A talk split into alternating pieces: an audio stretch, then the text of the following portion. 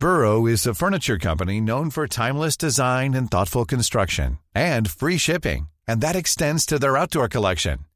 Their outdoor furniture is built to withstand the elements, featuring rust-proof stainless steel hardware, weather-ready teak, and quick-dry foam cushions. For Memorial Day, get 15% off your Burrow purchase at burrow.com slash ACAST and up to 25% off outdoor. That's up to 25% off outdoor furniture at burrow.com slash ACAST.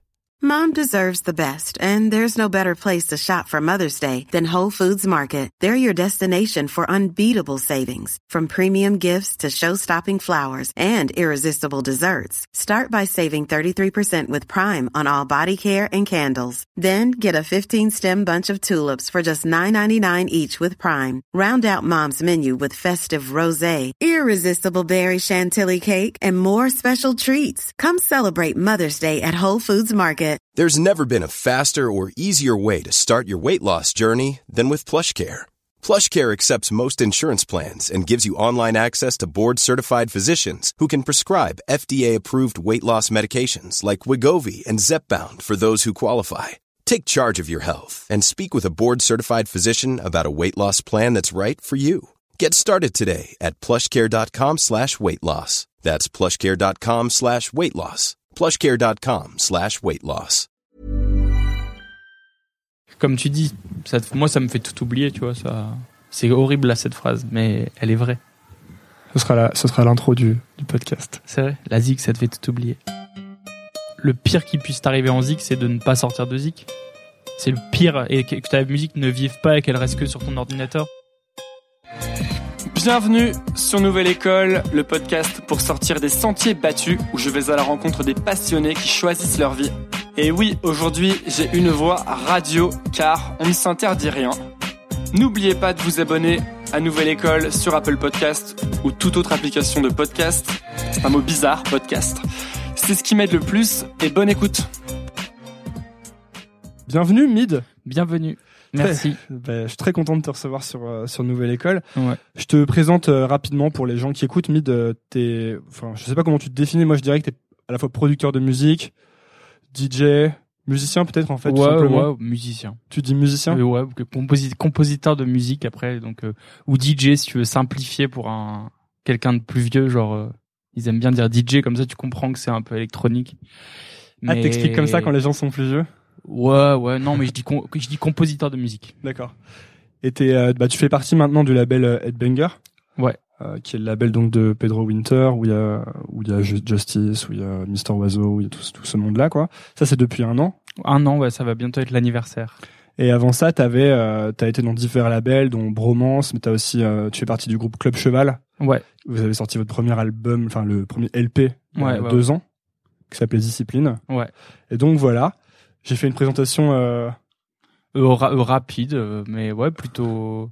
Après, c'est qu'il y a eu plein de, il y a eu plein d'étapes. Il y a eu, bah, ça fait, ça fait, euh, je sais pas, dix ans que je fais de la musique, tu vois. Enfin, ouais ouais bah on va en parler d'ailleurs Ouais, que j'ai sorti mon, mes premiers disques, mais ouais, du coup, il y a eu plein de, plein d'étapes. Après, il y a les, ouais, c'est ça, Bromance, Headbanger, Club Cheval, c'est, c'est un peu le, les, les bases de l'ADN du, du bonhomme. de toi quoi ouais. parce que tu viens en fait toi tu viens de tu viens de Lille c'est ça? Ouais, ouais. Et euh, t'as commencé, euh, j'ai lu un peu, j'ai lu pas mal de ton histoire, j'ai pas mal euh, fait de, de recherches, etc.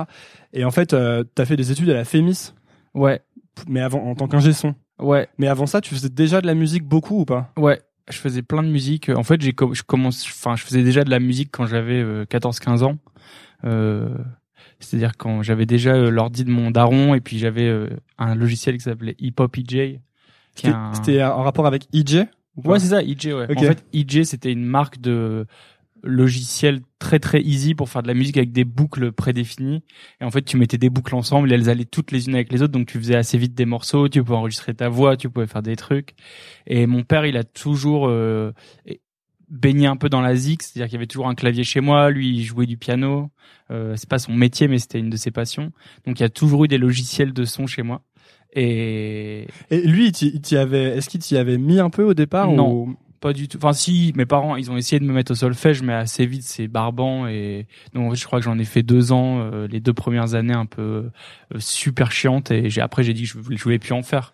Parce que quand, quand tu fais du solfège, quand t'es gamin, moi j'ai pas fait de solfège vraiment, mais euh, quand t'en fais, en fait, on t'apprend vraiment que le solfège, c'est ça? Ouais, c'est ça. c'est ça, on t'apprend les gammes, mais ce qui est, ce qui est normal, tu vois, c'est comme si, euh, comme euh, avant, de- enfin, avant d'écrire, on va t'apprendre les lettres, on va t'apprendre que voici comment dessiner un A et le A, ça fait la A, tu vois. C'est Mm.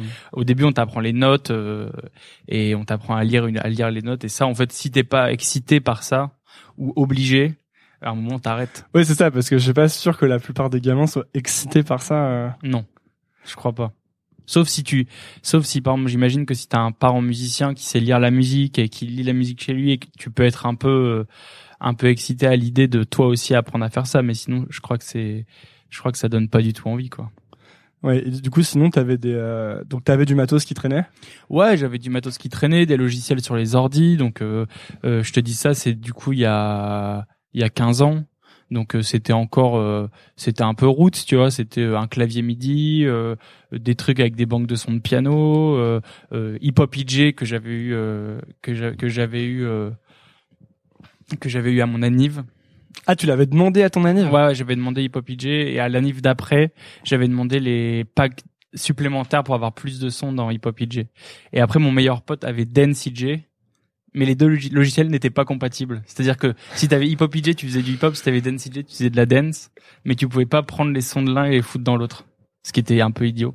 Mais bon, bref. Et donc, on faisait du son. vous faisiez du son ensemble sur EJ, quoi. Et, et avec ce pote-là, en fait, on écoutait euh, que de la musique électronique. Parce qu'en fait, souvent, ça vient d'un grand frère. Mon grand frère à moi écoutait du rock. Et le grand frère de Spot euh, revient un jour de Russie avec des compiles euh, que de musique anglaise. Mais tu sais, les faux albums. En Russie, t'achetais un album et ça avait un nom qui n'existait pas avec euh, des espèces de de phase B de donc là de Fatboy Slim, Chemical Brothers, Prodigy et en fait du coup moi je me suis mis à écouter que ça parce qu'en fait c'est un peu que ce que j'avais et du coup j'ai écouté que de la musique électronique dans ma jeunesse et vu que je faisais de la musique sur ordinateur en fait il y a eu un truc très électronique euh, bah qui c'est-à-dire que je suis directement allé vers la musique électronique quoi Ouais, parce qu'en plus, les premières musiques que tu, dans lesquelles tu baignes vraiment, elles te marquent un peu toute ta vie, quoi, finalement. Ça reste un peu toujours ton premier mais amour. ouais et et ça on on n'y pense pas assez en fait que la musique que t'écoutes j'ai l'impression entre euh, 10 ans et 16 ans Ouais. c'est un peu ce qui va déterminer euh, tes goûts musicaux pour après. Ça veut pas dire qu'ils vont pas évoluer. Ça veut dire qu'en fait ça va déterminer ton ouverture d'esprit euh, ton ton ton goût pour chercher pour être un peu touché par des trucs plus chelous ou- du coup c'est hyper important. Et moi ça, moi ça ça a changé ma vie du coup tu vois. Hmm. parce qu'en fait, je suis sûr que si j'avais, si au lieu d'écouter euh, Chemical Brothers, euh, j'avais écouté euh, Blink euh, 182 comme, Comme les moi, mecs du moi, lycée, par exemple, et ben en fait, je, bah du coup, tu vois, j'aurais jamais euh, acheté un DVD de Fatboy Slim. Enfin, je te le fais rapide, mais en gros, j'achète l'histoire de la mu- de ma musique, c'est je fais de la musique sur Hip Hop et, et autres logiciels du genre, donc d'être un jour j'achète un DVD de Fatboy Slim chez Auchan. Tu sais, quand tu fais les courses avec ton père, tu commences avec le chariot et tu passes par le rayon DVD. Ouais, direct. Et là, je vois un DVD de Fatboy Slim et je dis ah, je peux l'acheter s'il te plaît. Il me fait ouais, vas-y et tout. Et en fait, c'est euh... et quand t'achètes des trucs à l'époque, tu sais pas ce que c'est. tu sais. Et là, c'est Fatboy Slim qui mixe devant 200 000 personnes à, Bra- à Brighton. C'est ces gros trucs euh, Beach Big Boutique, c'est des énormes fiestas sur la plage. Et je dis bon bah faut que mon prochain anniv. Du coup, les annives sont hyper importants parce que Ouais. c'est là où où t'achètes ton matos, tu vois. Parce que du coup, t'as pas d'argent. Tu vois, moi, j'avais pas. Je crois que j'avais même pas d'argent de poche. Mais et du coup, c'était les annives, tu vois. Et, et je dis à mon père, putain, ouais, là, il me faut des platines vinyles. Et donc, euh, je crois que vers mes 16 ans, euh, 16-17 ans, tu vois, j'achète mes, pla- enfin, on m'offre mes platines vinyles. Attends, mais pourquoi Qu'est-ce qui te marque dans le DVD de Fatboy, de Fatboy Slim qui fait que tu te dis, il me faut des platines? Bah, le fait de, le fait de mixer devant les gens, de les faire danser. Je trouvais que la musique, elle était trop bien. Je, je, je voyais qu'il jouait des morceaux qui étaient pas à lui aussi. Ça voulait dire que moi, quand j'écoutais un artiste, tu vois, c'était, c'était le époque euh, pour écouter de la musique, on allait sur Casa. Soit t'avais des CD, soit t'allais sur euh, Casa, qui était le l'ancêtre de l'ancêtre de quoi en fait? Ouais, Casa, LimeWire, Les trucs bah, de l'ancêtre du torrent peut-être. Ouais, c'est- ouais, un peu, un peu, ouais, c'était un peu. Bah, tu- en gros, t'allais sur internet, t'avais un modem de merde et tu téléchargeais de la zik ça te mettait un jour pour avoir ta et musique. t'en téléchargeais au pif un peu parce que parce qu'en fait t'avais des mauvaises versions, des remixes. Tu téléchargeais un truc, c'était pas le bon. Tu téléchargeais euh, une vidéo de live, en fait c'était un film de cul et puis je sais pas Bah, quoi. surtout sur la fin, genre sur Imul, à- au bout d'un moment, vers les années 2008, 2009, 2010, c'était plus possible d'avoir un truc normal. Ouais, c'était n'importe cul, quoi. C'était vraiment devenu fou. Et et hum, et bref, euh, pourquoi je racontais ça? Parce que euh, Parce que tu le voyais jouer des ah ouais, donc, et donc en fait, c'était quand même compliqué de trouver euh, de la musique. Maintenant, tu sais, sur Spotify, ils te font des recommandations. Tu vois, c'est assez facile de d'explorer des mondes de musique. Et là, en fait, je vois qu'ils jouent des musiques de- comme lui, mais c'est pas exactement la même chose et c'est plus cool. Et et je me dis putain, en fait, tout ça, c'est un. Je me dis, il y a un truc là-dedans qui est qui est excitant et qui est, je sais pas, un mélange de fête, de zik. euh, et c'est un truc en fait qui m'a collé à la peau et qui a qui a qui a suivi.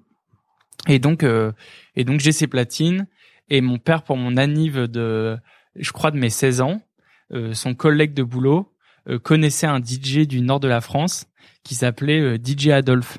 Alors DJ Adolphe, malgré son nom, il est black et, et c'est un c'est un peu une je vais dire légende, je, je, je me je me je, je me lance un peu là-dedans mais en fait ce mec avait fait le tube Madhouse.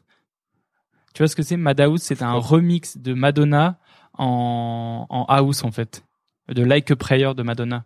Je pense que si je l'écoutais, peut-être ça me dirait un gros, mais- c'était un gros betu à l'époque. Et mon père il me dit bon bah je vais te le faire rencontrer. euh, tu vas là-bas euh, au-dessus du magasin de vinyle, parce que moi je commençais déjà à acheter des vinyles au magasin de vinyle.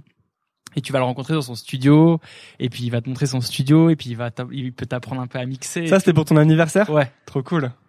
Mon père il m'a toujours su- vachement soutenu Ouais, il a l'air lui, euh, euh, dans un truc de m'acheter du matos, et puis euh, tu vois genre m'aider dans ce truc-là quoi. le côté t'aider à développer ton toutes tes intuitions créatives dès que tu les avais quoi. ou- Ouais, je pense que c'était c'était moins euh, moins réfléchi que ça. C'était plus euh, ouais, lui ça le faisait kiffer que je- que que j'aime faire ça quoi. Et et et du coup euh, du coup je suis allé rencontrer ce mec, euh, trop sympa. euh, le mec, euh, mais je vais dans son studio, ça tue, tu vois, il me fait écouter de la zik et tout. Et puis je sais pas combien, je passe pas énormément de temps avec lui, tu vois, genre deux heures, mais c'était ouf déjà, tu vois, c'était genre waouh, trop bien. Et ton père, c'était un service que le mec lui avait rendu ou il avait payé ou Non, non, c'était un service. Ouais, c'était bien, un ouais. peu un pote de pote. Et il a dit ouais, mon fils, il aimerait trop. euh, il, il, il commence à faire de la zik. Tu vois, est-ce que ça te dit pas de le de, de, le rencontrer Tu veux bien le rencontrer, lui dire deux trois trucs, tu vois. Tu sais, comme si demain, moi, j'ai un pote, il me dit, ouais, j'ai mon gamin de 14 ans, je sais pas quoi, il, tu veux pas lui, qu'il vienne deux heures à ton studio? Je ferais, ouais, ouais, cool. Attention parce que tu vas recevoir beaucoup de messages. euh. j'ai dit un pote, j'ai dit un pote. Et qu'est-ce qu'il t'avait dit alors le mec? Euh, Enfin, qu'est-ce que t'en avais retiré? Bah, qu'est-ce que non, qu'est-ce que j'en avais retiré? Euh, Je sais pas, il y a un truc un peu bah j'ai pas eu j'ai pas eu un déclic en me disant ouais, c'est bien, tout est possible et le monde non non non. non. je me suis juste dit ouais, ça tue, tu vois, c'est trop bien quoi, tu sais genre euh, tu vois pour de vrai un truc euh, tu sais tout comme quand j'allais au magasin de vinyle, bah tu sais j'achetais euh, euh, je sais pas, t'achètes des vinyles et t'étais avec les des adultes, tu vois. Alors que toi, t'as genre 16, 17 ans, 18 ans, et tu sais, tu vas acheter tes vinyles, tu les écoutes, t'as pas de thunes, ça, un vinyle, ça coûtait, je sais pas combien ça coûtait, genre 10 euros, 12 euros, non Mm. Et donc, tu sais, tu dis, plus hein, hein. tu dis, ouais, putain, je vais, je mets 40 euros pour 4 vinyles. Alors, t'as bien acheté à tes chansons parce que c'était des trucs de house. C'est pas genre, c'est pas un album, le vinyle. C'est genre, il y a un morceau Ouais, par. tu sais pas vraiment ce qu'il y a dessus en plus. ouais, euh. non, si t'écoutes, t'écoutes, coup, Tu pouvais écouter sur dans le magasin? Ouais, ouais, c'est Ah, ça qui, était trop bien. Dans les trucs de house, tu fais ça, tu vas et tu vas voir le vendeur, tu fais ouais, j'ai bien aimé ça et ça. Euh, T'aurais pas des trucs un peu dans le genre et puis après il dit attends tiens prends ça et c'était un magasin qui s'appelait USA Import à Lille euh, qui existe plus évidemment. Bref.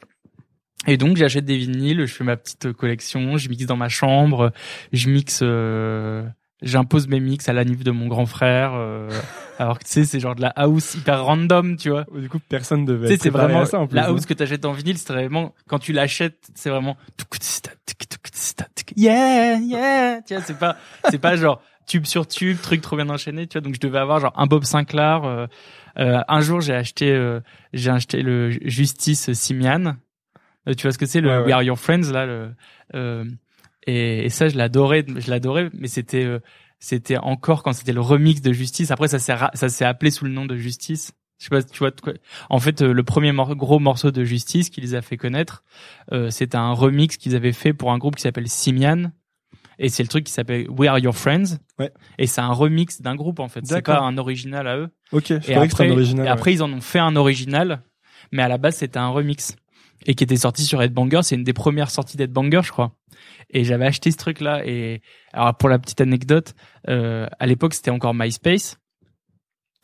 Et alors il y a beaucoup d'histoires à raconter hein, parce que là on est qu'au début et on est Mais euh, franchement, moi, t'as le on temps a le temps. Le temps Moi, j'ai le temps. et c'est pas mal, on refait un, un parcours. Et, et à l'époque sur MySpace, bah, on était tous sur MySpace, tu vois. Dès que t'étais musicien, t'avais ta page. Tom et- de avec MySpace. Tom de MySpace et son, il avait un tableau derrière lui. Ouais, il avait son t-shirt blanc, il regardait comme ça. C'est marrant que cette photo ait autant tourné il est super. Et, et sur MySpace, j'avais écrit à Justice, mais sans savoir ce que c'était parce qu'en gros, euh, le nom du morceau c'était Justice VS Simian. We are your friends, un truc comme ça. Et donc je me disais, est-ce que Justice c'est le nom d'un groupe et tout? Et je cherche sur euh, MySpace et je vois qu'ils existent. Il y a quelques morceaux, mais tu sais, il y avait pas encore eu leur album et leur premier album. Il y avait pas encore Dance. Il y avait pas encore tous ces trucs. Et je leur avais écrit. Et il y en avait un qui m'avait répondu. Et c'était genre, ouais, trop bien et tout, tu sais, genre, j'ai acheté un vinyle, ah, j'ai acheté votre vinyle, nanana, trop bien. Et après, j'ai appris récemment, en fait, que c'était Xavier qui m'avait répondu. Parce que c'était, il s'en souvenait plus, mais il me disait, ah, c'est moi qui répondais aux messages sur MySpace. Trop bien. On avait chatté, c'était un chat en plus, c'était pas un mail, c'était un chat, ce qui est d'autant plus excitant. Ouais, c'était les débuts de où tu pouvais faire ça. Tu t'étais dit quoi à ce moment-là? Enfin, ça, tu t'étais dit un truc à ce moment-là Non, parce que c'était pas un groupe connu, du coup, je m'étais rien dit, je m'étais dit cool. Parce que t'en connaissais. Sinon, t'en connaissais d'autres des des gens qui mixaient autour de toi finalement. À ce Euh, ouais, parce qu'en fait, justement, à ce moment-là, euh, à Lille, euh, faut savoir que c'est une ville où il y a beaucoup de salles de concert, il y a une- il y a beaucoup de groupes de musique, il y a moyen de se produire, il y a moyen de d'aller jouer dans des endroits, et donc assez vite, je me suis dit, putain, ce serait cool que je rencontre les gens qui font de la zik à Lille, quoi. Et euh, et surtout qu'à ce moment-là, en fait, avant, j'habitais à Villeneuve d'Ascq, qui est à côté de Lille. C'est une petite ville, et j'ai déménagé à Lille aussi, ce qui a un peu changé les choses. C'est pas une petite petite ville, mais tu vois, c'est pas très loin. Mais en fait, le fait de bouger à Lille, je me suis dit ah putain, ce serait bien de rencontrer les les gens euh, les gens euh, qui, qui font de la zik un peu.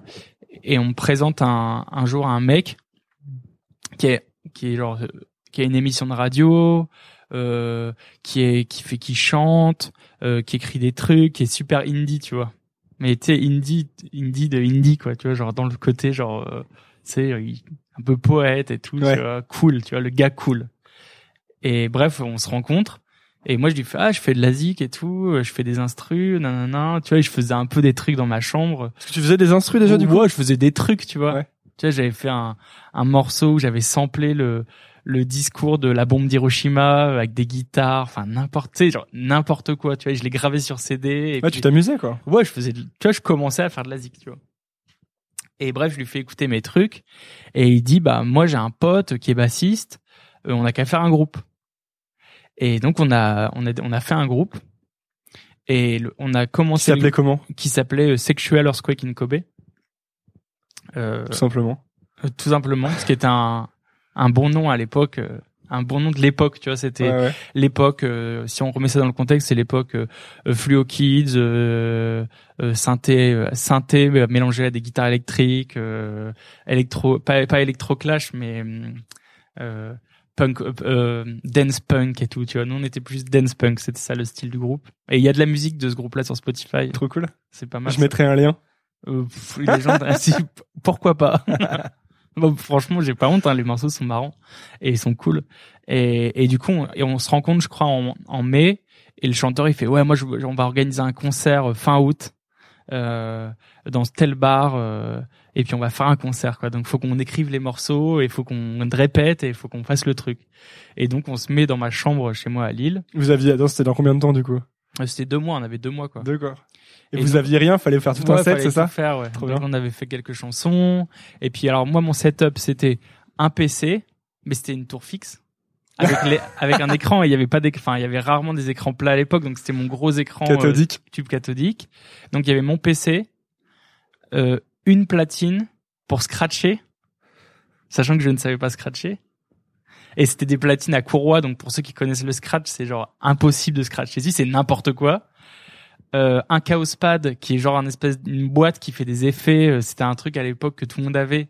euh, un truc qui fait des n'importe quoi, euh, le chanteur et un bassiste. Voilà. Et c'était le, le groupe qui s'appelait Sexual Skulking Kobe. Et on fait ce premier concert et ça se passe trop bien. Parce que le, je sais pas, le chanteur il a un putain de charisme et puis je sais pas le, le côté trio comme ça, euh, bah je sais pas, ça excite les gens et puis vu qu'on avait dit à tout le monde qu'on faisait un concert, tout le monde était venu, c'était blindé, enfin tu vois, on s'est trop chauffé. Et en fait, au fur et à mesure, euh, bah le groupe c'est devenu un peu sérieux quoi. Donc on faisait euh, de plus en plus de concerts euh, dans le Nord et puis et puis c'était devenu un peu le groupe cool. et et à côté de ça, on avait eu et, et et un jour euh, donc bref, on signe sur un alors attends attends, je fais une pause comme ça je me souviens bien de tout. En termes de timing, je l'ai pas vraiment, tu vois. En euh, je te fais je te fais le timing musique mais en, en gros, il y a un label parisien qui nous contacte qui avait quasiment rien sorti euh, qui nous dit ah on aimerait j'aimerais trop euh, euh, vous faire sortir un truc ah non non non on recommence on recommence ah oui voilà c'est ça on fait ce premier concert ça marche on fait plein plein d'autres concerts euh, et là on a un remix par un mec qui s'appelle The Toxic Avenger Ah bah oui, je- qui a fait un remix avec... Euh... Non, qui avait fait un son avec Orelsan en ouais ouais 2011. Il a fait aussi la BO de, du film de Run, là. Euh. Ça te dit rien? Euh, non C'est sorti euh, cette année-là, au ciné. C'est un long métrage euh, en anime et tout. ok bah Toxic Avenger ouais il nous avait remixé Ah ouais? Ouais Cool. Et ils nous avaient fait un remix. Et en fait, le remix avait buzzé de malade sur Internet. Genre euh, époque blog, euh, tu sais, tout le monde avait des blogs d'électro. Et, et là, on nous dit, euh, putain, il y a Fluo Kids qui a reposté, le, qui était le gros, le gros blog français, qui a reposté, qui a reposté votre truc, c'est génial et tout. Et en fait, là, on commence à être booké euh, partout, tu vois. Donc, on part avec euh, la voiture de mon daron en Allemagne, euh, en Pologne, euh, en Italie, et on va jouer en fait avec ce groupe. euh, Donc finalement, très tôt, en fait, le monde de la musique, c'est un peu... euh, T'as pu un peu en comprendre les rouages, etc., j'imagine, non? Puisque En fait, le truc a pas- commencé... pas, je pense pas que j'en ai compris les rouages parce que parce que c'était encore euh, groupe du lycée. Moi, je l'appelle ça groupe du lycée. Mais mais au moins tu voyais que c'était possible en fait. Hmm. Tu vois que ouais, tu fais de la zik, tu fais de la scène et puis c'est cool et puis les gens trouvent ça bien et puis euh, et puis et puis voilà, tu vois. Et alors je sais. Alors attends, ouais. je je te, je te laisse. Donc là, et là, euh, Fluo Kids repose votre truc, et là, vous avez commencé à être booké partout, vous êtes parti en Allemagne. Ouais, Je reprends exactement sur tes paroles. non, voilà, non, non, mais on en part partout et puis ça, et puis ça, et puis ça se passe, tu vois, ça se passe bien. À côté, moi, je suis trop content parce que euh, bah j'ai le bac et je suis pris en BTS audiovisuel. À la Fémis. Non, BTS Ah non, audiovisuel, c'était avant. la, avant la Fémis. Donc BTS audiovisuel, c'était à Roubaix, c'est à côté de Lille. Donc ça tue, tu vois. Je suis, j'ai mon groupe euh, qui où ça marche, tu vois. euh, Enfin, à notre échelle, on se dit ouais, ça marche, ça tue, tu vois. Euh, et euh, et je suis en école de son, c'est-à-dire que je fais plus que ce que je kiffe T'apprenais quoi là-bas? Euh, tout le son les je sais pas autant euh, de euh, rouler un câble que euh, sonoriser une scène euh, percher euh, Trop bien. tu vois t'as euh, tout quoi tous les trucs de son euh, et donc ça tue tu sais le premier jour de classe ils, te disent euh, bon bah il faudra tous que vous achetiez euh, un casque de telle marque parce que c'est le meilleur casque tu fais genre trop bien mes affaires de classe tu sais je dois plus acheter des intercalaires je dois acheter des je dois acheter un casque ça tue tu vois. Et, donc je fais BTS euh, euh, et et ça tue tu vois. Je, fais du son. Donc moi je suis en option son. Donc je fais du son toute la journée. Finalement, direct, t'as réussi à, trouver un parcours qui te plaisait, quoi. Ouais, et puis et puis c'était pas il était pas encore question que la zik ce soit mon métier. Tu Tu, tu, t'avais déjà, tu pensais faire un métier vaguement dans le son, un truc Ouais, comme ça c'est ça moi Sur un jus- son jusqu'au ou- bout en fait. Ouais. Jusqu'au bout de mes études, je me suis fait euh, j'avais ça en et donc on continue le groupe, le groupe ça marche, on joue pas mal à, on joue pas mal à Paris et tout. Euh, et puis à côté de ça, euh, euh, je commence à rencontrer euh, un mec au BTS qui est avec moi, euh, qui est pas dans la même section que moi, mais qui est un geek euh, fond, en- dans le fond de la classe, qui lui aussi est fan d'Headbanger, euh, de musique électronique. euh, euh, il a des synthés chez lui, il fait de la zik trop bien. euh, et en fait, c'est Can Blaster. Can Blaster qui est un des membres de Club Cheval. Et donc direct un jour dans le, on va, on est dans un bus et on va à un, un truc qui s'appelle le Satis, c'est genre un salon d'audiovisuel. euh, donc t'as, je sais pas, deux heures et demie de bus. Et moi je vais m'asseoir à côté de lui. J'ai fait putain, on m'a dit que tu faisais du son et tout. Vas-y, fais écouter. Et lui, il avait son Discman. et il me fait écouter le son, tu sais, je fais, mais ça tue, mec. C'est ouf, tu vois, c'est trop bien, t'es trop fort, quoi. Et lui, il faisait de la zik pour les jeux vidéo de danse. Tu vois, le, les DDR, là, tu sais, avec les flèches Ouais, par terre. ouais, ouais. ouais. Donc, ah, je sais il pas, vendait ça? Ouais, il vendait Ah, ça, ouais. Ouais, ouais, ouais, ouais. Et, et en même temps, lui, il faisait de la zik un peu à la Vitalik, euh, Mm. super vénère, mais super bien fait. Il était super bon producteur. Et euh, et je lui dis, bah pourquoi tu ferais pas un remix pour mon groupe? Et il fait genre ouais, vas-y, ok, trop bien. Et puis euh, et puis comme d'hab, tu sais, genre le truc, il le fait. Et puis le remix est assez cool. Enfin, tu vois. Et puis la vie continue, tu vois. euh, Il y a un clip d'ailleurs de ce remix qui est pas mal, qui est Ouais. assez drôle dans une fête foraine. Ah, mais je l'ai vu, je crois. Ah ouais? Ouais, ouais, je crois que je l'ai vu. ouais. Bah, tu sais, j'ai digué, hein. Ouais, bah, Avant les interviews, euh, il y a peu de trucs que j'ai pas vu. Ah bah hein. voilà bah et du coup on fait ce truc là à côté de ça euh, euh, euh, donc on rencontre Can Blaster ensuite euh, euh, je rencontre un en fait on, on me fait rencontrer euh, deux autres personnes il y a un mec qui s'appelle Jean euh, que je rencontre dans un train un jour en revenant de date avec mon groupe euh, Sexual in Kobe et il y a un mec qui vient nous voir qui dit ah putain euh, j'ai vous ai vu en concert hier c'était mortel et tout euh, ah ouais, bah ce serait peut-être bien que vous rencontriez. J'ai deux potes qui font de l'Asie, qui sont à Sciences Po avec moi. Vous devriez les rencontrer. Et en fait, je rencontre euh, Pantero 666 et Sam Tiba. Mhm. Et moi, je connaissais déjà Can Blaster. Qui sont donc les deux autres. euh, Ouais. Et en fait, Membre de Club c'est- et en fait, parallèlement à ça, nous, le groupe, euh, du fait que Attends, ça c'est pour la suite de l'histoire. Je te, je te, je te, je te, je te, je te spoil pas. Et, et en fait, on, et en fait, on, dans ce train, on se rencontre et il nous fait, ah, ce serait bien que vous vous rencontriez. Donc, on se rencontre avec les autres et en fait, on voit que direct, il y a une espèce d'envie. C'est-à-dire que Pantero 66, il fait de la zik mortelle où en fait, lui, il est avec sa batterie électronique mélangée à une vraie batterie, un sampler et une mini boîte à rythme. Et il fait de la zik trop chelou, mais trop bien, super groovy. Euh, trop super cool, tu vois. Il a passé deux ans en Angleterre, donc il a une espèce de de, de fibre où il a vu il a vu un peu tu sais quand tu vas en Angleterre tu te prends toujours une espèce de claque musicale où tu vois des mecs qui, qui sont un peu dans le futur quoi. Tu sais ils sont trop forts quoi. Donc euh, lui il avait fait un, il, il avait fait un groupe qui s'appelait Trou Trou qui était trop bien où il était tout seul à la batterie. Enfin c'était vraiment top.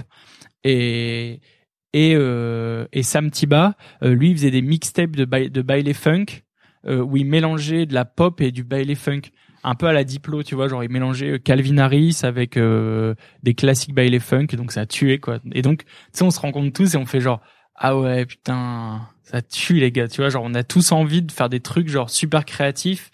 Euh, et donc moi je termine le BTS et je me dis euh, Donc là, t'as quoi, 20 piges?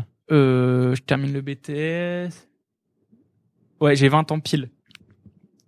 Et j'ai 20 ans et et je me dis ouais franchement ce qui est relou avec le BTS c'était très bien s'ils m'entendent mais c'était pas assez en termes de d'éducation tu vois je connaissais pas assez de trucs tu vois j'avais envie d'être beaucoup plus fort en son Ah, t'avais presque pas assez bossé, tu trouves? Euh, ouais, mais je voulais être plus fort en son, tu vois. Je voulais être plus genre euh, plus chaud, tu vois. Je voulais être encore plus technique, connaître plus de trucs. Euh, tu vois, là, c'était un bon niveau pour être un bon stagiaire et après apprendre en bossant. Moi, je voulais avoir un truc un peu plus. euh, C'était quoi un exemple de truc que t'avais l'impression que tu maîtrisais moins ou pas assez? Euh, bah le mix par exemple, ou alors, euh, tu vois, j'avais appris à percher, mais tu vois, je perchais comme un. Un c'est horrible, mais tu vois, Perché, c'est-à-dire placer un micro. Perche- ouais, comme une prise de son. micro, quoi. le choix des micros et créative. Le, un BTS c'est brevet de technicien supérieur, donc t'es vraiment technique, technique, tu vois, t'es très peu artistique. Et il manquait un truc un peu next level, tu vois. Et donc je me dis vas-y, je tente euh, les grosses écoles euh, de, de fous là, en sachant que donc t'en as deux en France. T'as soit euh, Louis Lumière qui est axé plus, euh, qui est axé plus euh, euh, technique. Donc c'est pour tous les mecs qui vont bosser à Radio France, euh, trop chaud en électronique. euh, tu sais à la fois les mecs ils peuvent te faire l'acoustique d'une pièce, mais en même temps ils connaissent tous les micros, ils sont trop chauds quoi, c'est trop bien. Et, euh, et et ou alors la Fémis qui est accès cinéma et plus artistique en fait. Et euh, je teste Louis Lumière, euh, je me fais remballe direct parce que je suis pas assez fort en maths, tu vois. Pourtant j'avais fait un bac S, mais j'ai eu 6 au bac en maths, donc je me suis fait remballe et euh, je tente la Fémis. Et donc le concours c'est c'est un truc genre euh, enfin je vais pas te le faire parce que l'histoire est longue mais mais en gros c'est dossier euh, dossier d'enquête euh, tu dois faire des recherches euh, sur toi-même, te livrer vachement euh, sur tes goûts, sur tes trucs. et en fait, je sais pas par quel miracle, hasard, cool, je sais pas, il y a un truc qui fait que en fait, il y a je sais pas combien il y a de personnes qui se présentent mais au final, il y a que six personnes qui sont prises Waouh. et par promo, tu vois. Et en fait, ils veulent vraiment que les promos elles soient genre super soudées. Donc en fait, ils aiment bien créer un espèce d'ADN de promo. euh. Et bref, au fur et à mesure du concours, il y a genre trois étapes et tout. Nan, nan, bah je suis pris. Donc là, ça tue, tu vois, encore plus. Et tu le passais vraiment, tu le passais en Non, mode mais je vais comme- la voir, euh, machine et tout, ou, pas. ou genre euh. Non, je le, non, c'est pas, je vais pas, je m'en battais pas les couilles parce que c'était important. Mais tu sais, c'est souvent ces trucs-là, c'est genre, tu commences, c'est genre un jeu, sais, tu fais genre, ouais, je vais voir, ouais. Et en fait, tu commences à, à marcher et tu fais genre, ah ouais, là, c'est un enjeu, tu vois, là, c'est genre, Mm. putain, si je l'ai pas, alors que j'ai pas, j'ai passé les deux premières étapes, je suis vraiment une merde. Et faut que je l'ai, tu vois. Donc là, à la fin, tu te concentres et tu, et là, je, j'étais super stressé et, et puis je l'ai eu. Et, et c'était trop le rêve, quoi. C'est-à-dire que je viens, du coup, je venais à Paris, euh, j'avais mon groupe toujours, j'avais rencontré les clubs cheval avec qui on, je pense qu'on savait déjà, je sais plus, je pense qu'on savait déjà qu'on allait faire un truc d'une manière ou d'une autre. Et puis ça tuait, tu vois, c'était. C'est marrant parce que dans ton, quand tu racontes ça, on a l'impression que, que tout est arrivé super naturellement. C'est chaque étape après la Mm. précédente. euh, Bah tu vois, mon histoire, il y a pas genre, il y a pas un moment où tu fais genre, euh, ah putain, et puis là. euh, là, ah oui, et là j'ai Là, il y a décidé une, de. une explosion. Bah si. Euh, ouais, tout est arrivé naturellement. Ouais, mais tu, enfin, c'est naturel, mais c'est parce que tu, c'est plus que t'orientes un peu comme un. Je, je trouve que avec le recul maintenant, c'est plus comme si t'orientais un paquebot, tu vois. C'est-à-dire que tu vois, tu fais genre 10 000 coups de truc, mais ça, ça bouge un tout petit peu et puis petit à petit et puis t'orientes ton truc, tu vois. Plutôt que faire des espèces de choix extrêmes, euh, super rapides et puis en fait après de faire genre ah ouais en fait c'est trop compliqué là. Bah d'autant qu'en plus, euh, l'avantage quand ça, quand tu commences à orienter le paquebot tôt, disons, c'est que justement t'as pas besoin de faire ces énormes coups de. Ouais voilà c'est ça c'est ça c'est ça. T'as le temps de le. Parce que quand je disais naturellement, c'est que quand tu commences à, à faire des trucs, je pense euh, que t'aimes quand t'es quand t'es ado, t'as la, la chance de de voir ça comme tu disais. Au début, c'est un jeu.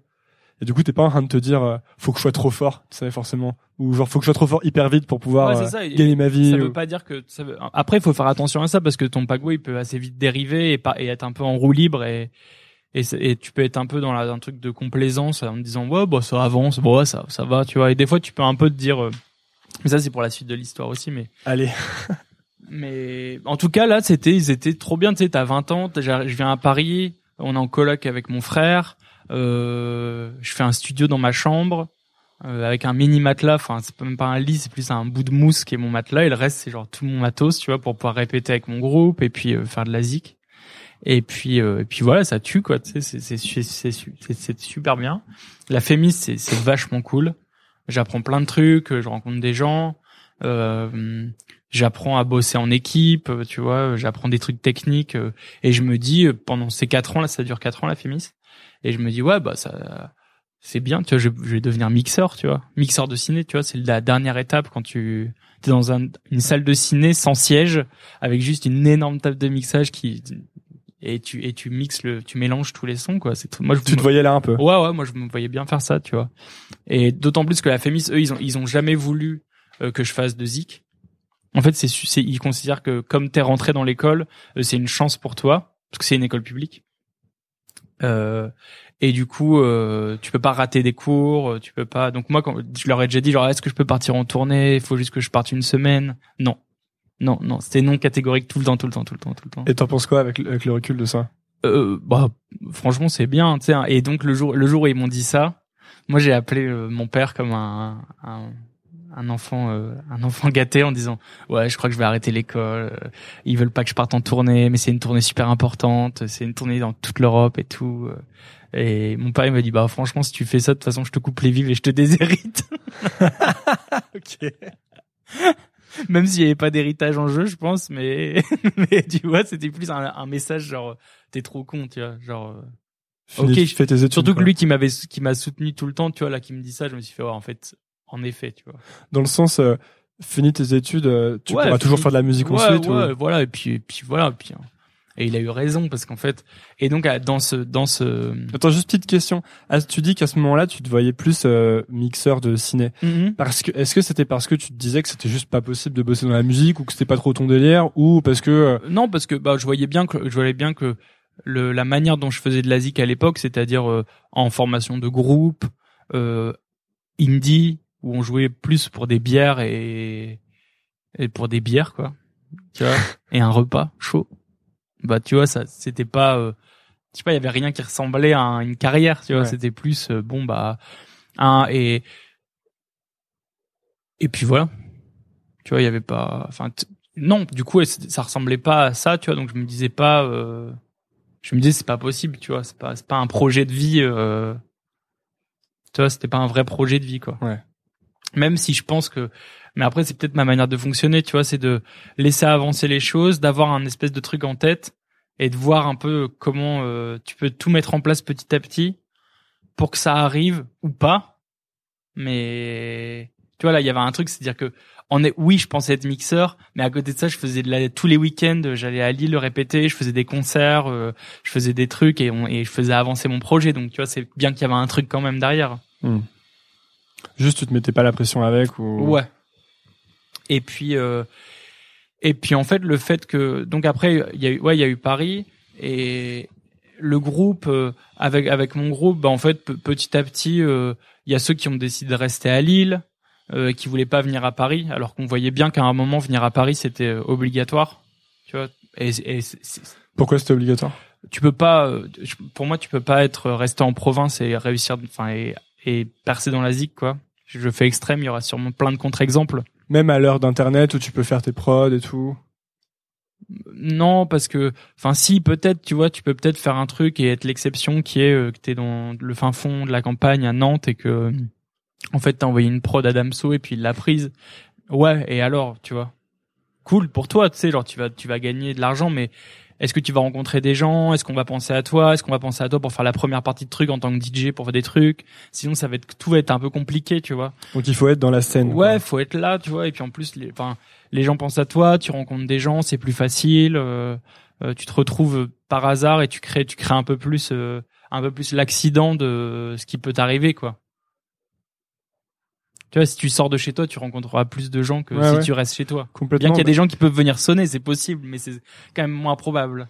Non mais complètement, on en parlait déjà dans pas mal d'épisodes. Moi ça m'arrive en plus assez souvent de de croiser des gens dans Paris que que je connais pas mais que j'ai trop envie de rencontrer et d'aller les voir et de faire "Hey, Mais ouais. euh, salut, euh, je fais un podcast et tout, j'avais bien trop envie de sûr. te rencontrer." Et du coup bah tu sais euh, si t'habites à moi j'ai grandi à côté de Chambéry, là-bas j'aurais pas rencontré ces mecs dans la rue, tu vois, ça se serait jamais arrivé. Ouais, et Tous si- ces petits accidents en fait. ton podcast, évidemment que tu pourrais le faire euh, si t'étais à Chambéry. Ouais. Mais tu vois, je serais pas venu. Ouais non, t'aurais pas pris le TGV quoi. Bah non. Et puis c'est moins bien sur Ou alors un jour, je serais passé pas loin et je serais venu le faire, mais dans ce cas-là, ça aurait été dans trois mois et nanana, etc., etc. Tu vois, t'es dans un autre, euh, une autre. Enfin, c'est plus compliqué. Ouais, ouais. Et du coup, nous, on, Donc on c'est mieux d'aller là où il y a le centre de la scène quoi. Ouais, c'est ça. Et nous, euh, Club Cheval, euh, à côté de ça, donc en fait, on avait ce groupe, le groupe qui commençait un peu, on était un peu sur la fin, tu vois, on avait, on avait fait les tremplins euh, à- de Lille, on avait eu des bourses à Lille, euh, on était un le, le groupe un peu euh, cool à Lille, mais tu vois, il, il manquait, on devait signer en maison de disque aussi euh, à Paris, et je sais pas, ça s'était pas fait, euh, ça s'était pas fait quoi, tu vois. On a eu des rendez-vous, euh, c'était IMI à l'époque, et je sais pas. Tu vois donc en fait tout ça un peu on était un peu tu vois c'était un peu sur la fin quoi. Et puis tu sais c'est tu vois genre t'es un peu sur la fin et puis tu rencontres les nouveaux gars tu vois qui sont chauds qui sont excités euh, et avec eux on se dit vas-y bah on, on va créer un en fait on commence par faire par faire quelques morceaux ensemble euh, à quatre. Euh, on et puis C'était- qui quand tu dis les nouveaux gars euh, bah c'est les mecs qui font faire club cheval plus tard en fait c'est-à-dire Panteros Non, parce qu'en fait, t'as dit sur Club Cheval, on était sur la fin, mais sur ton Ah, groupe non. précédent, en fait, que t'es sur la fin. Ouais, ça ouais, pardon, pardon. Ouais, Ouais, ouais. c'est ça, c'est ça. Excuse-moi. C'est l'autre groupe, on était sur la fin, et à côté de ça, moi, j'avais, on avait rencontré les nouveaux, où nous, on était surexcités, euh, et on avait déjà un truc de se dire, euh, on avait déjà aussi avec le groupe, parce que Pan, ah oui, putain, j'ai oublié de dire un truc, c'est que Panteros 666, qui est dans Club Cheval, euh, il était devenu batteur de mon groupe de Sake en fait, de. Sexual Earthquake in Kobe. Je l'avais pris en, en batteur euh, sur le groupe et et on avait déjà aussi un peu ce truc où on voyait que nous on jouait en live et après nous il y avait un DJ et le DJ il niquait tout, tu vois, en, en arrivant avec ses CD. Et donc on faisait putain, c'est abusé quoi, tu vois, genre euh, et on avait un peu cette envie de commencer à devenir DJ aussi, tu vois. Et et avec Can Blaster, on mixait déjà un peu ensemble dans certaines soirées, tu vois, on avait déjà cette envie de DJ qui il y avait un truc autour du DJing et on s'est dit vas-y, on va vu qu'on commence à faire de la zik ensemble, on mixe ensemble, on nanana, on va créer un un truc. Donc c'était pas un groupe de musique euh, à l'époque, c'était plus un collectif et on va appeler ça euh, on va appeler ça euh, cheval parce qu'on trouvait ça marrant. Tu vois, on trouvait ça Ouais. cool comme mot, on aimait bien, tu vois, ça faisait un bon truc et et on se met à prendre le truc à, super au sérieux. Donc Direct euh, début. Ouais, super au sérieux. On organise une soirée. Euh, la soirée, on colle des affiches partout dans, dans l'île. Euh, euh, on invite un DJ. On réussit à le convaincre sur Internet d'être payé rien du tout. C'est un mec qui s'appelle Dooster, euh, King Doudou, si ça te parle. C'est un mec qui a produit entre autres pour PNL et tout maintenant. D'accord. Et le mec à l'époque, tu sais, il faisait pareil, de la zik un peu tropicale, fun. Et bref, on commence à faire des trucs et puis et puis en fait ça le fait quoi, tu vois, les gens sont excités. Ensuite, on commence à produire des morceaux. Moi, je fais un, un, un premier morceau. euh, Comment vous bossiez à quatre sur euh, euh, on, a- on bossait souvent chez Can Blaster qui avait Ouais. le plus grand appartement. C'était le bordel chez lui de malade, mais c'était trop bien, tu sais, on allait le réveiller. parce qu'il dormait euh, super tard, c'est ça? Il dormait super tard, on allait toujours le réveiller. On- le premier truc, on ouvrait la fenêtre. Euh, lui, il dormait sur son clic-clac et on disait ouais. Et puis lui, il était en slip comme ça. Et puis on allumait son, son, son ordi. Ensuite, on allumait le ventilateur extérieur qui était contre son ordi tellement son ordi il chauffait. Et puis on faisait de la zik, tu vois. Et puis c'était trop bien Trop quoi bien, parce ouais. que on on, avait fait des on a fait un remix enfin je sais, en gros il s'est passé plein de bons trucs pour Club Cheval assez vite c'est à dire qu'on on a fait un remix pour un groupe qui s'appelle Neimo si ça te parle? Non. Euh, bon, c'était un groupe de Paris et puis on gagne un concours de remix par exemple. Donc c'est genre ouah, trop bien on a gagné le concours de remix. Euh, euh, après euh, on fait la soirée à Lille elle est blindée. Ah trop bien tu sais. Après on colle les affiches dans Lille et puis ça se passe bien. Et puis après moi je sors un morceau euh, qui s'appelle euh, Train to Bamako. Ouais, que j'ai écouté. Ouais, bah c'était mon premier premier morceau un peu de cette de cette époque-là. Et mon premier vrai morceau qui a marché entre guillemets. Et là, euh, les gens se mettent à jouer Train to Bamako. Et c'est là où il y a Quels un- gens euh, bah les gens de Paris, les vrais DJ. Donc il y a genre euh, Tequila Tex qui joue Train to Bamako, T'es qui la texte de TTC donc de. TTC. Euh, et après je fais un autre morceau qui s'appelle Roal et il y a Brodinski qui le joue. Euh, et c'est pas mal grâce à Jean qui est le mec qui nous a fait tous le mec que j'ai rencontré dans le train qui Ouais. nous a fait tous nous rencontrer parce que lui vu qu'il c'est le gars qui faisait pas de zik il a décidé de devenir notre manager et il et lui il donne nos clés USB à des DJ à Paris euh, il nous fait rencontrer des gens tu sais il dit attends toi il faut que tu fasses des séances photos du coup il me présente à une pote à lui on fait des vraies séances photos tu sais d'un coup en fait ça devient sérieux tu vois C'était quoi l'importance de, en fin de compte, d'être avec, euh, parce que dans, dans l'histoire, en fait, t'es tout le temps avec des potes. ouais Tu fais jamais de la musique tout seul, Non. finalement. T'es pas, parce que maintenant, tu sais, il y a souvent la légende du euh, producteur euh, chez lui qui mange des pizzas et qui fait des, des beats tout seul. Et toi, on remarque que t'es tout le temps avec des gens. Et tu, tu penses que c'était, ça, c'était important, en fait, pour le, le développement, enfin, ton avancée à toi? pour Club Cheval, c'était, c'était, enfin, pour mon avancée à moi, ouais, parce que c'est ce qui m'a permis de, quand t'as quelqu'un avec toi, euh, en studio déjà, c'est, ça te permet d'avoir du répondant, tu vois. C'est-à-dire que t'es pas tout seul avec tes doutes, tes questions et à, euh, tu sais, à te poser des milliards de questions, à stresser ou, ou à t'enjailler pour un truc pourri, tu vois. T'as Mhm. toujours un gars à côté de toi qui va faire, ah non, ça c'est nul, ah ça j'aime moins, nanana. Du coup, tu le convaincs, il fait genre, ah ouais, ouais, bonne idée, si, si, c'est bien. Et t'es dans un truc de, de ping-pong et t'as moins peur quand t'es à plusieurs, tu vois. Parce que après, quand on est arrivé, quand on arrivait à Paris, tu vois, euh, genre euh, la genre la première fois qu'on a rencontré genre Tequila Tex, tu vois, parce que c'est lui qui nous a aidé de malade à Paris, tu vois. C'est genre vraiment la personne qui nous a. Bah, on est allé à dos au rendez-vous avec euh, Panteros. Et ben ça change tout en fait, tu sais, parce qu'en fait on arrive avec euh, nos blagues, nos trucs, et puis on peut tout de suite. euh, Ouais, t'es pas un- tout seul avec ton ta- équipe en fait, tu vois. Tu vois, tout comme euh, t'arrives en studio, euh, les rappeurs ils viennent en studio avec leur crew. Tu vois, c'est pas parce que c'est leurs meilleurs amis, tu vois, c'est parce qu'à un moment, bah, tu sais, si jamais il y a un malaise, si jamais il y a un truc, au moins t'as quelqu'un avec qui, euh, avec qui avancer, quoi. Être tout seul, c'est quand même, c'est quand même dur, quoi. Tu sais, t'arrives tout seul dans un endroit, c'est un, t'es un peu genre euh, dans un endroit ou dans une situation ou dans la vie, tu vois, c'est toujours moins facile.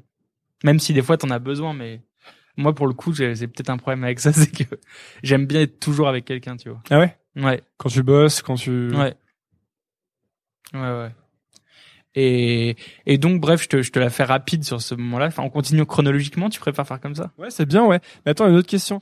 Si tu, euh, parce qu'en fait, ce, ce, c'est quelque chose qui revient assez souvent, que quoi que fassent les gens, tu vois, le, le côté, tu vas rencontrer un peu la scène de gens qui font ce que tu fais, et tu, tu te groupes avec des personnes parce que c'est plus facile ensuite pour euh, bah, pour progresser puis ça garde le côté fun puis ça te protège un peu de trouver des gens tu vois Ouais. si tu recommençais euh, mettons que là tu recommences tu là tu te lances dans la musique ou tu fais du son chez toi et tu te dis bon allez j'ai envie d'en faire vraiment comment tu ferais pour euh, essayer de re, de de, de retentourer tu vois si tu connaissais personne? Euh... euh, En fait, faut, faut voir. Non, ça, c'est. En fait, c'est voir le problème dans le mauvais sens de se dire ça. En fait, euh, faut d'abord faire de la zik. Et naturellement, ta musique, elle va parler à des gens, et ces gens-là vont venir vers toi, euh, ou tu vas leur envoyer. Mais souvent, il y a, un- y a quelque chose d'assez naturel qui se fait. Euh, si, tu vois, moi, il y a, il y a trop de, de des gars qui te demandent toujours genre ouais qu'est-ce que je dois faire? Qui je dois rencontrer pour me lancer dans la zik bah tu fais bah non mais c'est pas c'est pas ça. Pour faire pour te lancer dans la zik tu dois faire de la zik. Tu vois? Et et c'est vraiment ça. Il y a personne il y a peu de gens dans la musique euh, que j'ai rencontrés euh, en envoyant un mail en disant peut-on se rencontrer? Tu vois souvent c'est soit un DJ qui a joué mon truc du coup je, je, je lui dis ouais putain t'as joué mon truc t'aimes bien? Ah ouais t'aimes bien. Donc du coup avançons là-dessus.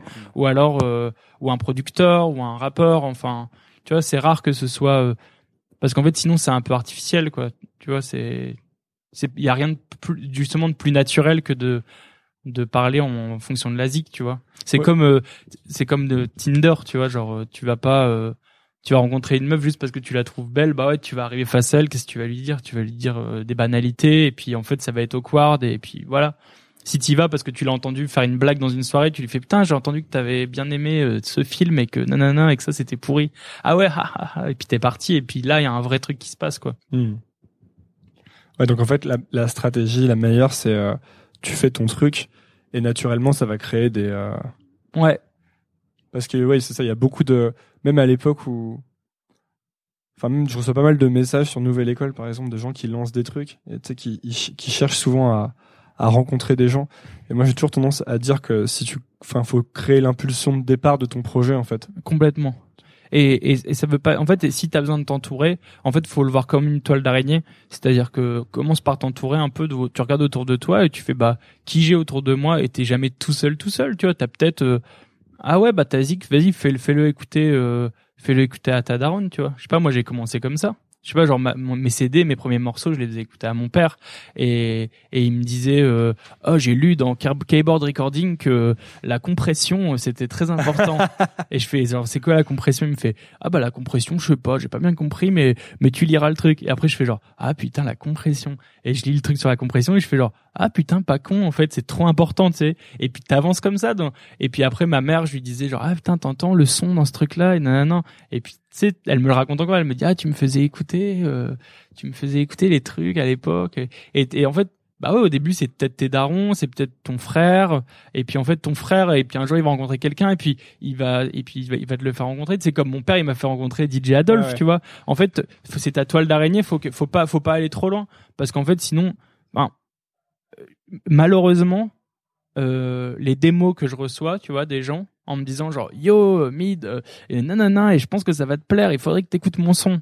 Bah franchement, la plupart du temps c'est pas bien parce que Ils sont pas attendus assez, tu penses? je, je bah je, je sais pas. Je sais pas pourquoi c'est exactement c'est comme ça. Et je sais que pour la plupart des gens c'est comme ça tu vois. Après ça veut pas dire qu'il peut pas y avoir une exception d'un mec qui envoie une boule une boulette. Mais en fait souvent si le mec il fait de la musique vraiment mortelle euh, autour de lui il y a déjà des gens qui écoutent et donc il se passe déjà un truc et puis Ouais, donc c'est pas forcément lui qui t'envoie sa démo, c'est plus quelqu'un qui peut-être va être autour de toi et qui va te dire ah j'ai écouté ce truc de ce mec-là. exactement. Exactement. et, et moi je le vois comme ça tu vois il faut faut faire faut faire faut prendre ton réseau à toi et, et faire confiance tu vois. Euh, tout comme euh, ouais c'est comme les amis quoi tu vois si tu dis je veux absolument être ami avec quelqu'un de populaire. Tu sais tu vas aller le voir tu vas lui sucer la bite toute une soirée et puis en fait il va dire ce mec il est trop relou et puis on n'a rien à se dire tu vois.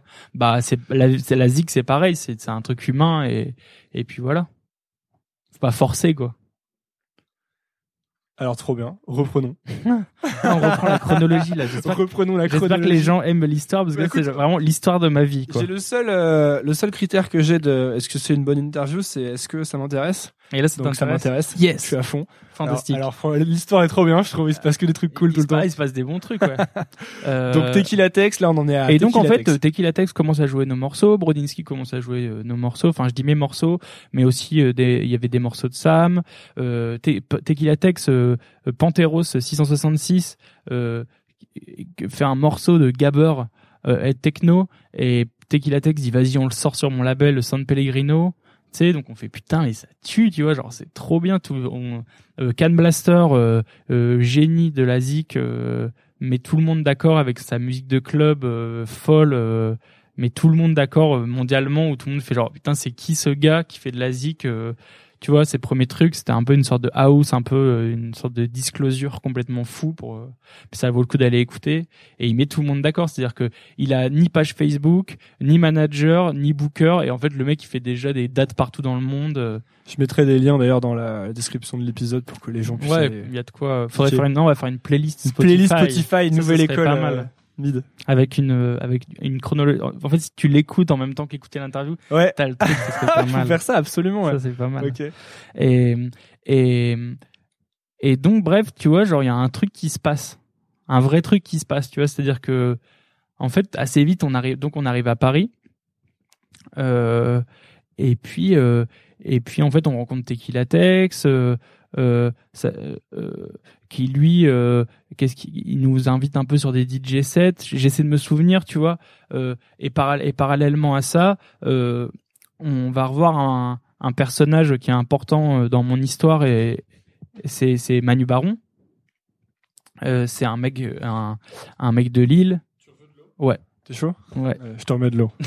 je me suis dit, tu l'as fini super vite alors. euh. C'est le fait de parler. Attends, je vais noter juste que c'était à 52 minutes comme ça. Ah, ça fait déjà 52 minutes là? Ouais.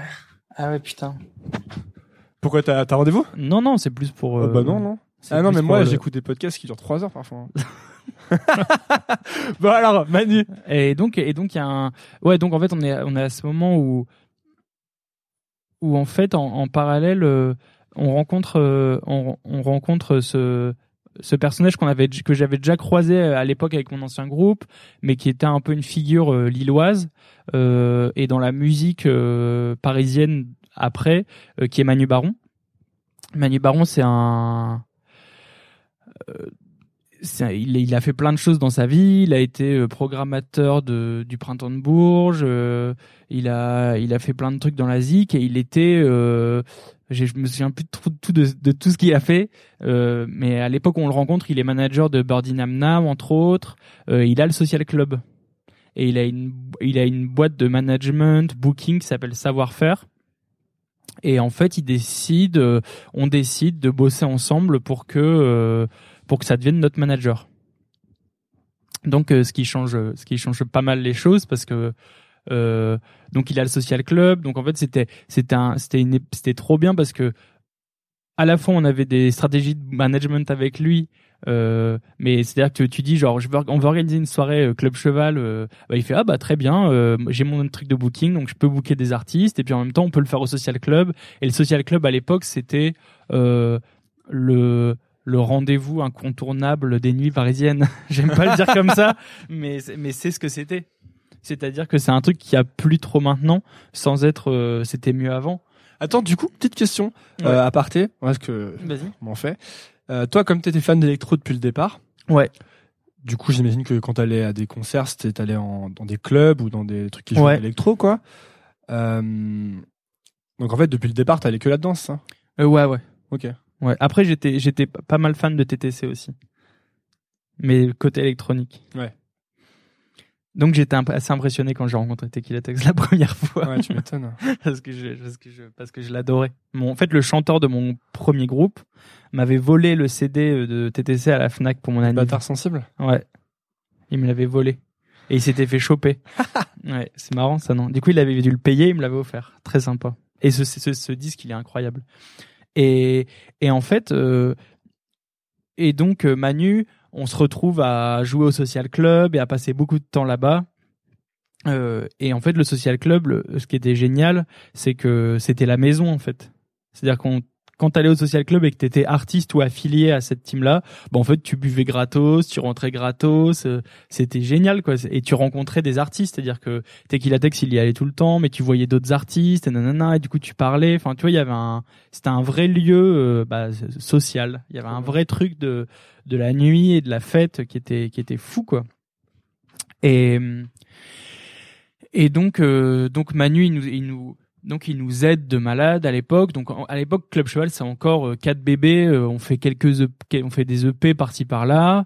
Euh, euh, on sort, moi je sors des EP parce que Tequila Tex il me présente du coup à à Surkin et Parawan qui en fait viennent de créer un label qui s'appelle Marble mhm. à cette époque je veux dire. Ouais. Marble c'était Parawan, Surkin et Bob Mo. Je sais pas si ça. Ah ouais, que et donc pareil, tu vois, moi Parawan, j'étais quand même un gros fan, sur Kin aussi. Enfin, tu vois, c'était des, c'est des grosses figures de l'électro française. Est-ce que tu avais un sentiment à ce moment-là que tout se débloquait d'un coup ou euh, que tout s'accélérait? Ouais. Bah ouais, t'es genre t'es trop content quoi, tu vois, c'est parce que en plus, tu vois, c'est ce que t'es d'autant plus content quand tout se fait naturellement et, et pour ta zik quoi, parce que les gens les gens ils nous aimaient nous quatre euh, parce que parce qu'on était chelou, qu'on venait de Lille et qu'on faisait de la zik créative, tu vois. C'était pas pour autre chose. Parce qu'en fait, on avait que ça de toute façon. Donc, euh, tu vois, il y avait euh, d'un côté la colloque de de Sam Tiba et de Panteros euh, qui était trop mal foutu. Il faisait de la zig dedans. Panteros, il faisait de la zig toute la nuit. Euh, euh, Sam, Sam, Sam aussi. Et en fait, mais à côté de ça, en même temps, Sam, il se retrouve à faire la première partie de Diplo sur, au Social Club. Enfin, tu vois, c'est des espèces de, tu sais, c'est vraiment le artisanal, quoi. Tu vois? Moi, je suis dans ma chambre avec mais toujours mon PC fixe, qui est toujours le même que le live de mon premier groupe, tu vois. Euh, Can, Blaster, il habite dans, il habite dans une coloc. Mais alors sa chambre, c'est une cellule de prison, quoi. Minuscule, matelas par terre, euh, et rien à part un ordi euh, et un clavier, une sorte de Yamaha avec des cartes, des cartouches japonaises dedans pour faire des sons chelous. Enfin, mais ça tuait, tu vois. C'est ce qui faisait que. Et là, il y a et donc là, il y a tout ce moment de où on rencontre tout le monde, on, se met à tourner. Euh... Je t'interromps. Ouais. il y a encore un truc euh, que je trouve intéressant là, c'est qu'on se rend compte que tout le monde fait de la musique, mais en fait, il y a personne a besoin d'un quelconque équipement spécial. Tout le monde est là avec juste son ordi, un clavier et ça marche quoi. Oh bah ouais. parce qu'en fait, quand tu penses à tous ces trucs, euh, mais donc dans, plein de disciplines, hein, que ce soit la musique ou plein d'autres trucs, t'as toujours l'impression que que les pros ont genre euh, full matos. Ah ouais, mais ça c'est ça c'est un fantasme de, c'est une erreur c'est une erreur. T'as pas. ça veut pas dire que t'as pas besoin de, de, de trucs. T'en as besoin quand t'en as besoin, tu vois, mais t'en as pas. je sais pas si c'est clair ce que je dis. Ouais. T'en as, tu sais, genre si euh, j'ai besoin d'un son spécifique de, de de tel piano et tel micro pour alors tel micro pour tel chanteur, euh, ouais, pourquoi pas, tu vois. Mais tu peux faire sans, tu vois. Tu vas pas me dire, euh, tu vois, mais on en parlera plus tard. Mais quand avec Core, on a déjà fait des morceaux ensemble euh, à l'iPhone. Tu vois? Tout va bien, hein. la vie est belle et l'iPhone fonctionne et, le morceau est sorti, tu vois, donc euh, tout va bien. Composé sur GarageBand sur l'iPhone? Euh, Non, sur iMachine. iMachine. Et et non, il y a, à l'époque, on fait ce qu'on a, on s'achète quelques trucs, mais tu sais, t'achètes genre un synthé, euh, je sais pas, je crois qu'on a un synthé chacun, tu vois, un peu tous différents, des espèces de trucs, euh, pas mal, et puis euh, et, et donc il y a ce buzz autour de nous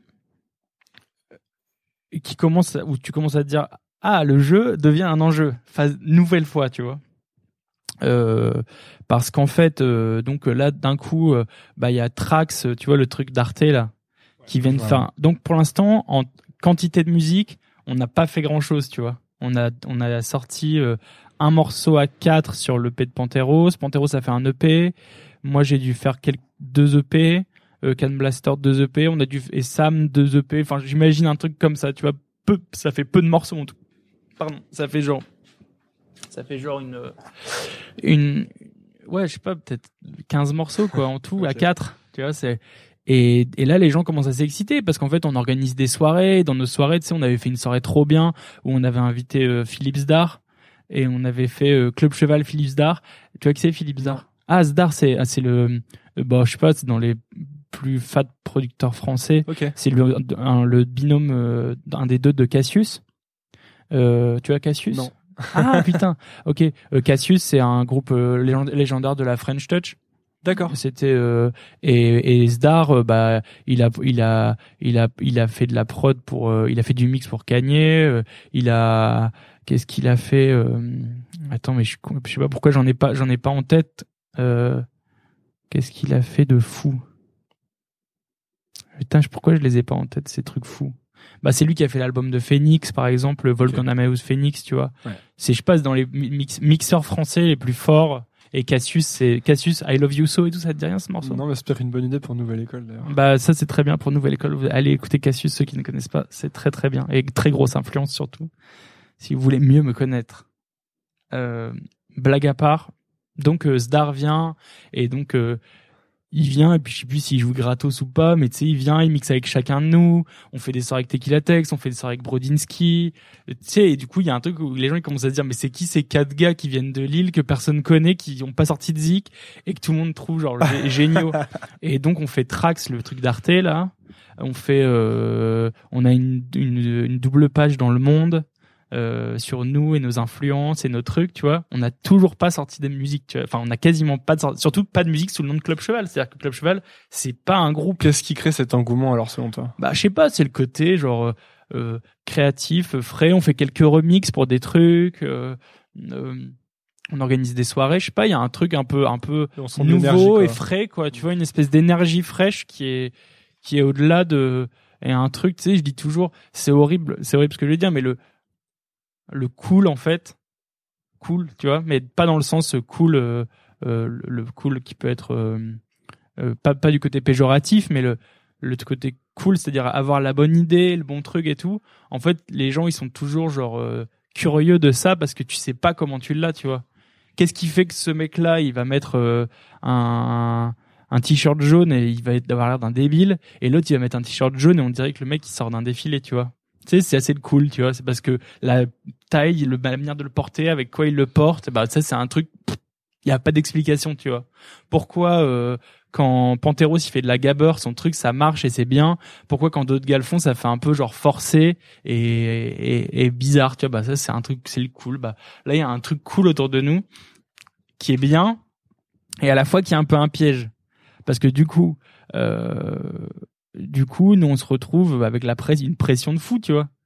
Qu'est-ce qu'on fait que, que- tu vois genre euh, Sur la musique que vous allez sortir. ouais qu'est-ce qu'on va faire comme musique tu vois parce que du coup on a là on a pris un studio à 4 euh, euh, on euh, on va pas tarder à signer euh, chez Parlophone. Donc c'est Warner Parlophone tu vois pour un album.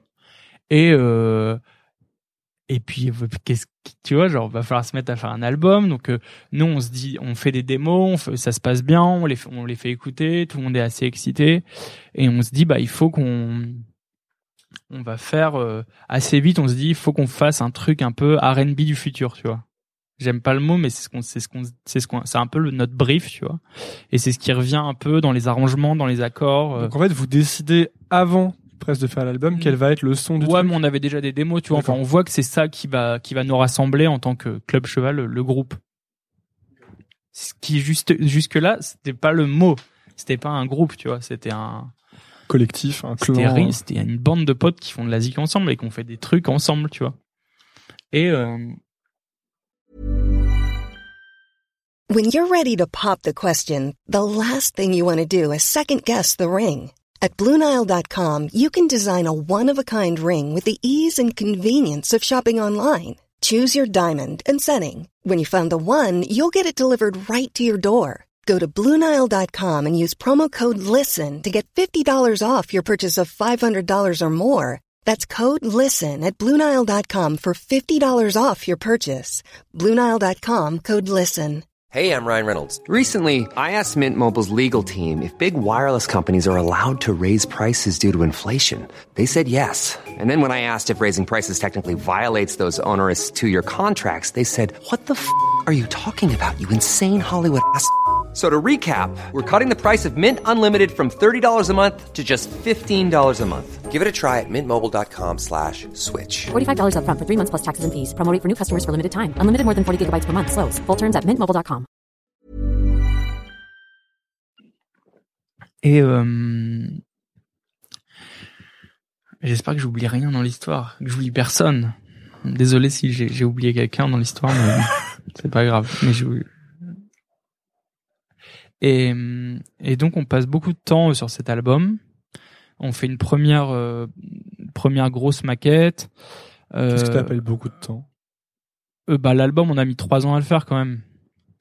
Mais c'est parce qu'on s'est lancé dans un dans un truc qu'on savait pas faire. C'est-à-dire qu'on on a voulu faire du R&B alors qu'on savait du R&B du futur alors qu'on savait pas faire ça, tu sais, on savait faire de la musique euh, de club un peu euh, bricolée qui était cool mais qui était quand même bricolée. Et là on se lançait dans un truc de faire des chansons avec des mélodies, des chanteurs alors qu'on n'était pas chanteurs et Tu penses que c'était bien de, de, de faire un truc difficile que vous saviez pas faire ou avec le recul tu penses que vous auriez mieux fait de faire ce que vous saviez faire? Euh, avec le recul, euh, euh, on aurait peut-être dû faire un truc plus vite et plus simple, tu vois. Mais c'est dur de, c'est dur de, de, de se dire ça. Enfin, c'est toujours facile après coup de, de, de Ouais, se ouais. dire euh, ah mais on aurait dû faire plus simple parce qu'en effet, euh, euh, on a mis longtemps à le sortir. Du coup, tu vois, ce buzz, il, bah, il, il, il baisse un peu, ou alors il- monte et puis il y a une grosse attente, tu vois. Enfin, il y a, il y a tous les pires. Plus t'attends de toute façon pour la zik, mais ça, on en parlera après. Mais enfin, ce sera plus les conclusions de. Non, mais parlons, mais- parlons-en maintenant. Ouais. bah non, mais je trouve que, je trouve que en, en- le pire qui puisse t'arriver en zik, c'est de ne pas sortir de zik. C'est le pire et que, que ta musique ne vive pas et qu'elle reste que sur ton ordinateur. Même quand tu trouves qu'elle est pas euh, nickel, quoi. Ouais, ouais, ouais, ouais. Parce qu'en fait, euh, même si elle est pas nickel, ça veut pas dire qu'il faut la sortir, ça veut dire qu'il faut la faire écouter. Il faut que les gens écoutent ta musique et que tu un retour et que peu importe, c'est toujours la même chose. Il faut que tu fasses écouter, il faut que tu fasses écouter le nombre de personnes que euh, et en fait, c'est comme ne plus baiser avec ta meuf. Euh, si tu baises plus avec ta meuf, le jour où tu vas te remettre à baiser avec elle, euh, bah ça va être awkward. Et si t'attends encore plus, bah tu baiseras plus jamais. Euh, et puis elle, elle va être gênée. Et puis vous, vous allez être gêné. Et puis dès que vous allez être dans un lit, bah ça va être bizarre. Ouais, est-ce qu'on doit baiser ou pas? Bah la zik, c'est exactement, exactement la même chose. C'est-à-dire que ah ouais, bah mes démos, je les fais plus écouter. Euh, ah ouais non là bah attends attends du coup je l'ai pas fait écouter mais ouais attends je vais pas lui faire écouter ça donc euh, après tu fais plus écouter tes démos à personne après tu fais plus écouter tes morceaux après du coup tu termines plus tes morceaux après tu sors plus tes morceaux et après tu ne fais plus de musique et après t'arrêtes. Et tu penses que ce qu'il faut, c'est euh, à la limite euh, quand tu fais un morceau, mais que tu le trouves, tu, le- tu le trouves peut-être pas assez élaboré pour le sortir, c'est au moins le faire écouter aux gens. Ah ça ouais ouais ouais. Et toi, tu fais comment? Tu fais écouter à beaucoup de gens, à peu de gens? Euh, je fais écouter bah j'ai un peu les gens à qui je fais écouter ouais, je sais à qui je fais écouter mais ouais je fais écouter euh, j'ai des potes euh, à ma meuf à à je sais pas ouais mais il faut genre des fois j'ai je sais pas là je suis en train de préparer euh, un album et j'ai vraiment le début des démos tu vois Hmm. et j'ai les boules parce que tu vois c'est genre c'est des nouveaux trucs euh, je chante euh, tu vois il y a plein de nouveaux nouveaux paramètres Toi, tu, vois. chantes dessus Ouais. Cool. Mais dans The Sun aussi, dans mais mon dernier EP aussi, tu vois. Mais, mais, et, et en fait, je suis en rendez-vous comme ça. Et, et du coup, et je me dis, ah, bah non, vas-y, je le fais pas écouter et tout. euh. Et donc, du coup, il y avait, euh, il y avait, euh, il y avait Pedro, Buzzy P, euh, qui est mon boss de label, du coup, ma manageuse. Et tu vois, et, et un et un et un autre mec et il me dit et il me dit ah tu fais écouter ou pas? Et moi je fais oh non non c'est pas prêt et tout euh. Et je fais la classique tu vois comme comme tout musicien à un moment tu t'es toujours mieux à dire genre non on n'écoute pas et il y a quelqu'un qui insiste un peu je fais genre ah bah vas-y on vas-y et puis je fais écouter et ils me disent mais c'est super mais c'est vachement bien ah non mais nanana et ça c'est super et puis ils commencent à te faire des remarques sur les trucs tu vois Hmm. et en fait, du coup, bah, ça détend tout le monde, ça détend ta, ton entourage sur le fait que tu fasses toujours de la zik, que ça avance. Et, et toi, ça, moi, ça me détend, tu vois. Ça veut dire que je suis pas là à stresser, à me dire putain, j'ai pas avancé sur des, mes démos et tout. Et faut que, faut que ta zik, faut que tout le monde l'écoute tout le temps. Quand tu dis tout le monde, euh, Non, mais tout le monde veut dire faut que ça, faut que ça vive en fait. Parce que tu peux aussi, il y a un truc qui est avec la, j'en avais déjà parlé je sais plus quel épisode, mais il y a un truc avec la zik qui est différent de, avec un podcast, mettons, c'est que la zik, tout le monde en écoute. Donc quasiment tout le monde a plus ou moins un avis sur la musique en fait. Ouais. Alors qu'il y a des choses un peu moins accessibles, genre un podcast de deux heures, je pense qu'il y a moins de gens qui vont écouter ou qui vont donner leur avis dessus, tu vois.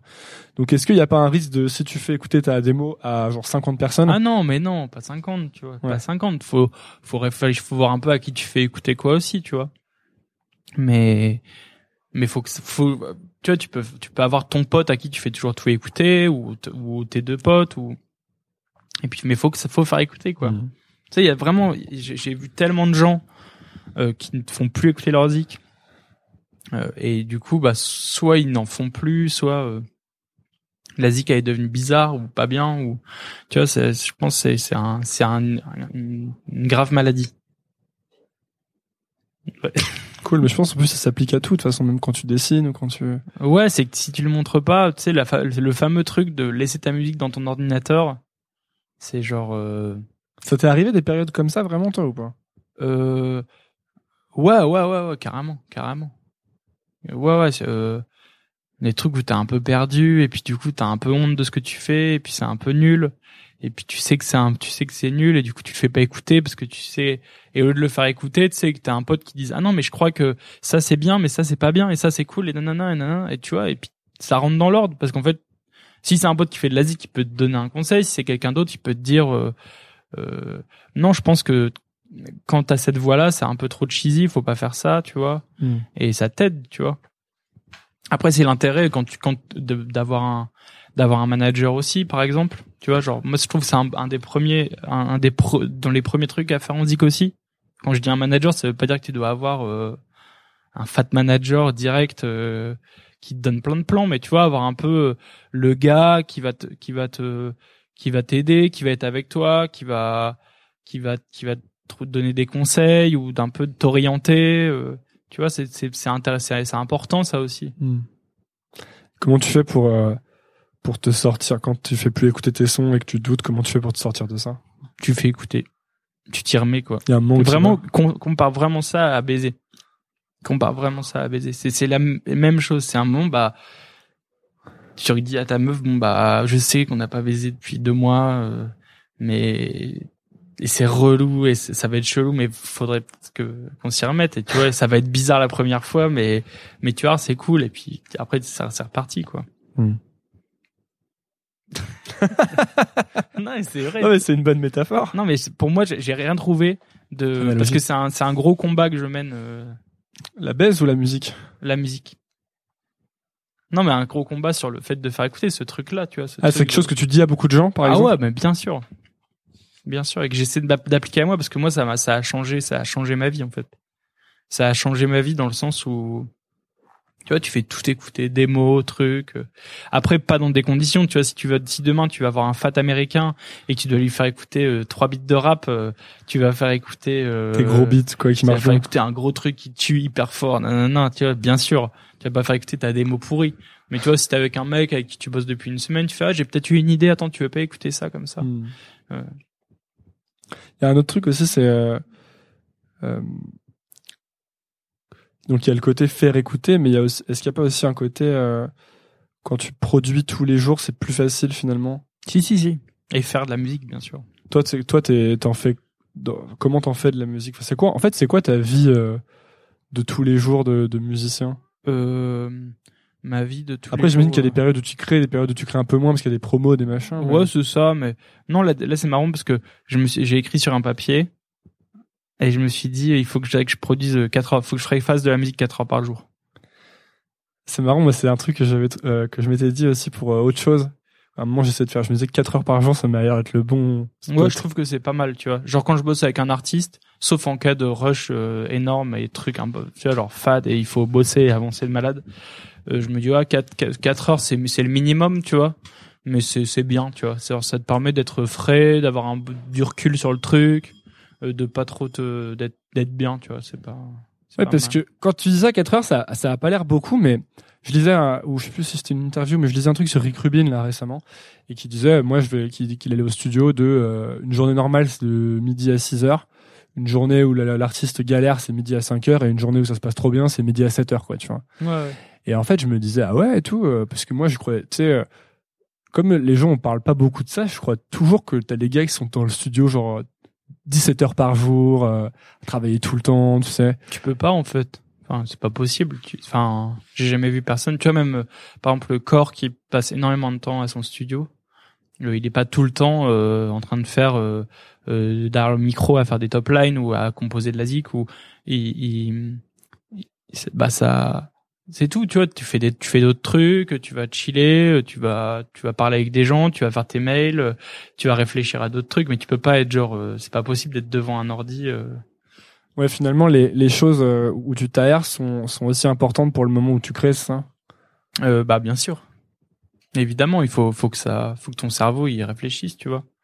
Tu vois, moi des fois j'ai tendance un peu à être, euh, si je fais genre, surtout si je bosse pas sur mes projets, mais quand je bosse sur les projets des autres, tu vois, où je sais exactement où il faut aller, tu vois, genre un truc de juste faire sonner bien un beat de techno, tu vois, j'en sais rien, un truc, faut que ça sonne fat, et puis j'arrive avec un track un peu malade, euh, où il faut juste changer des sons, de trucs.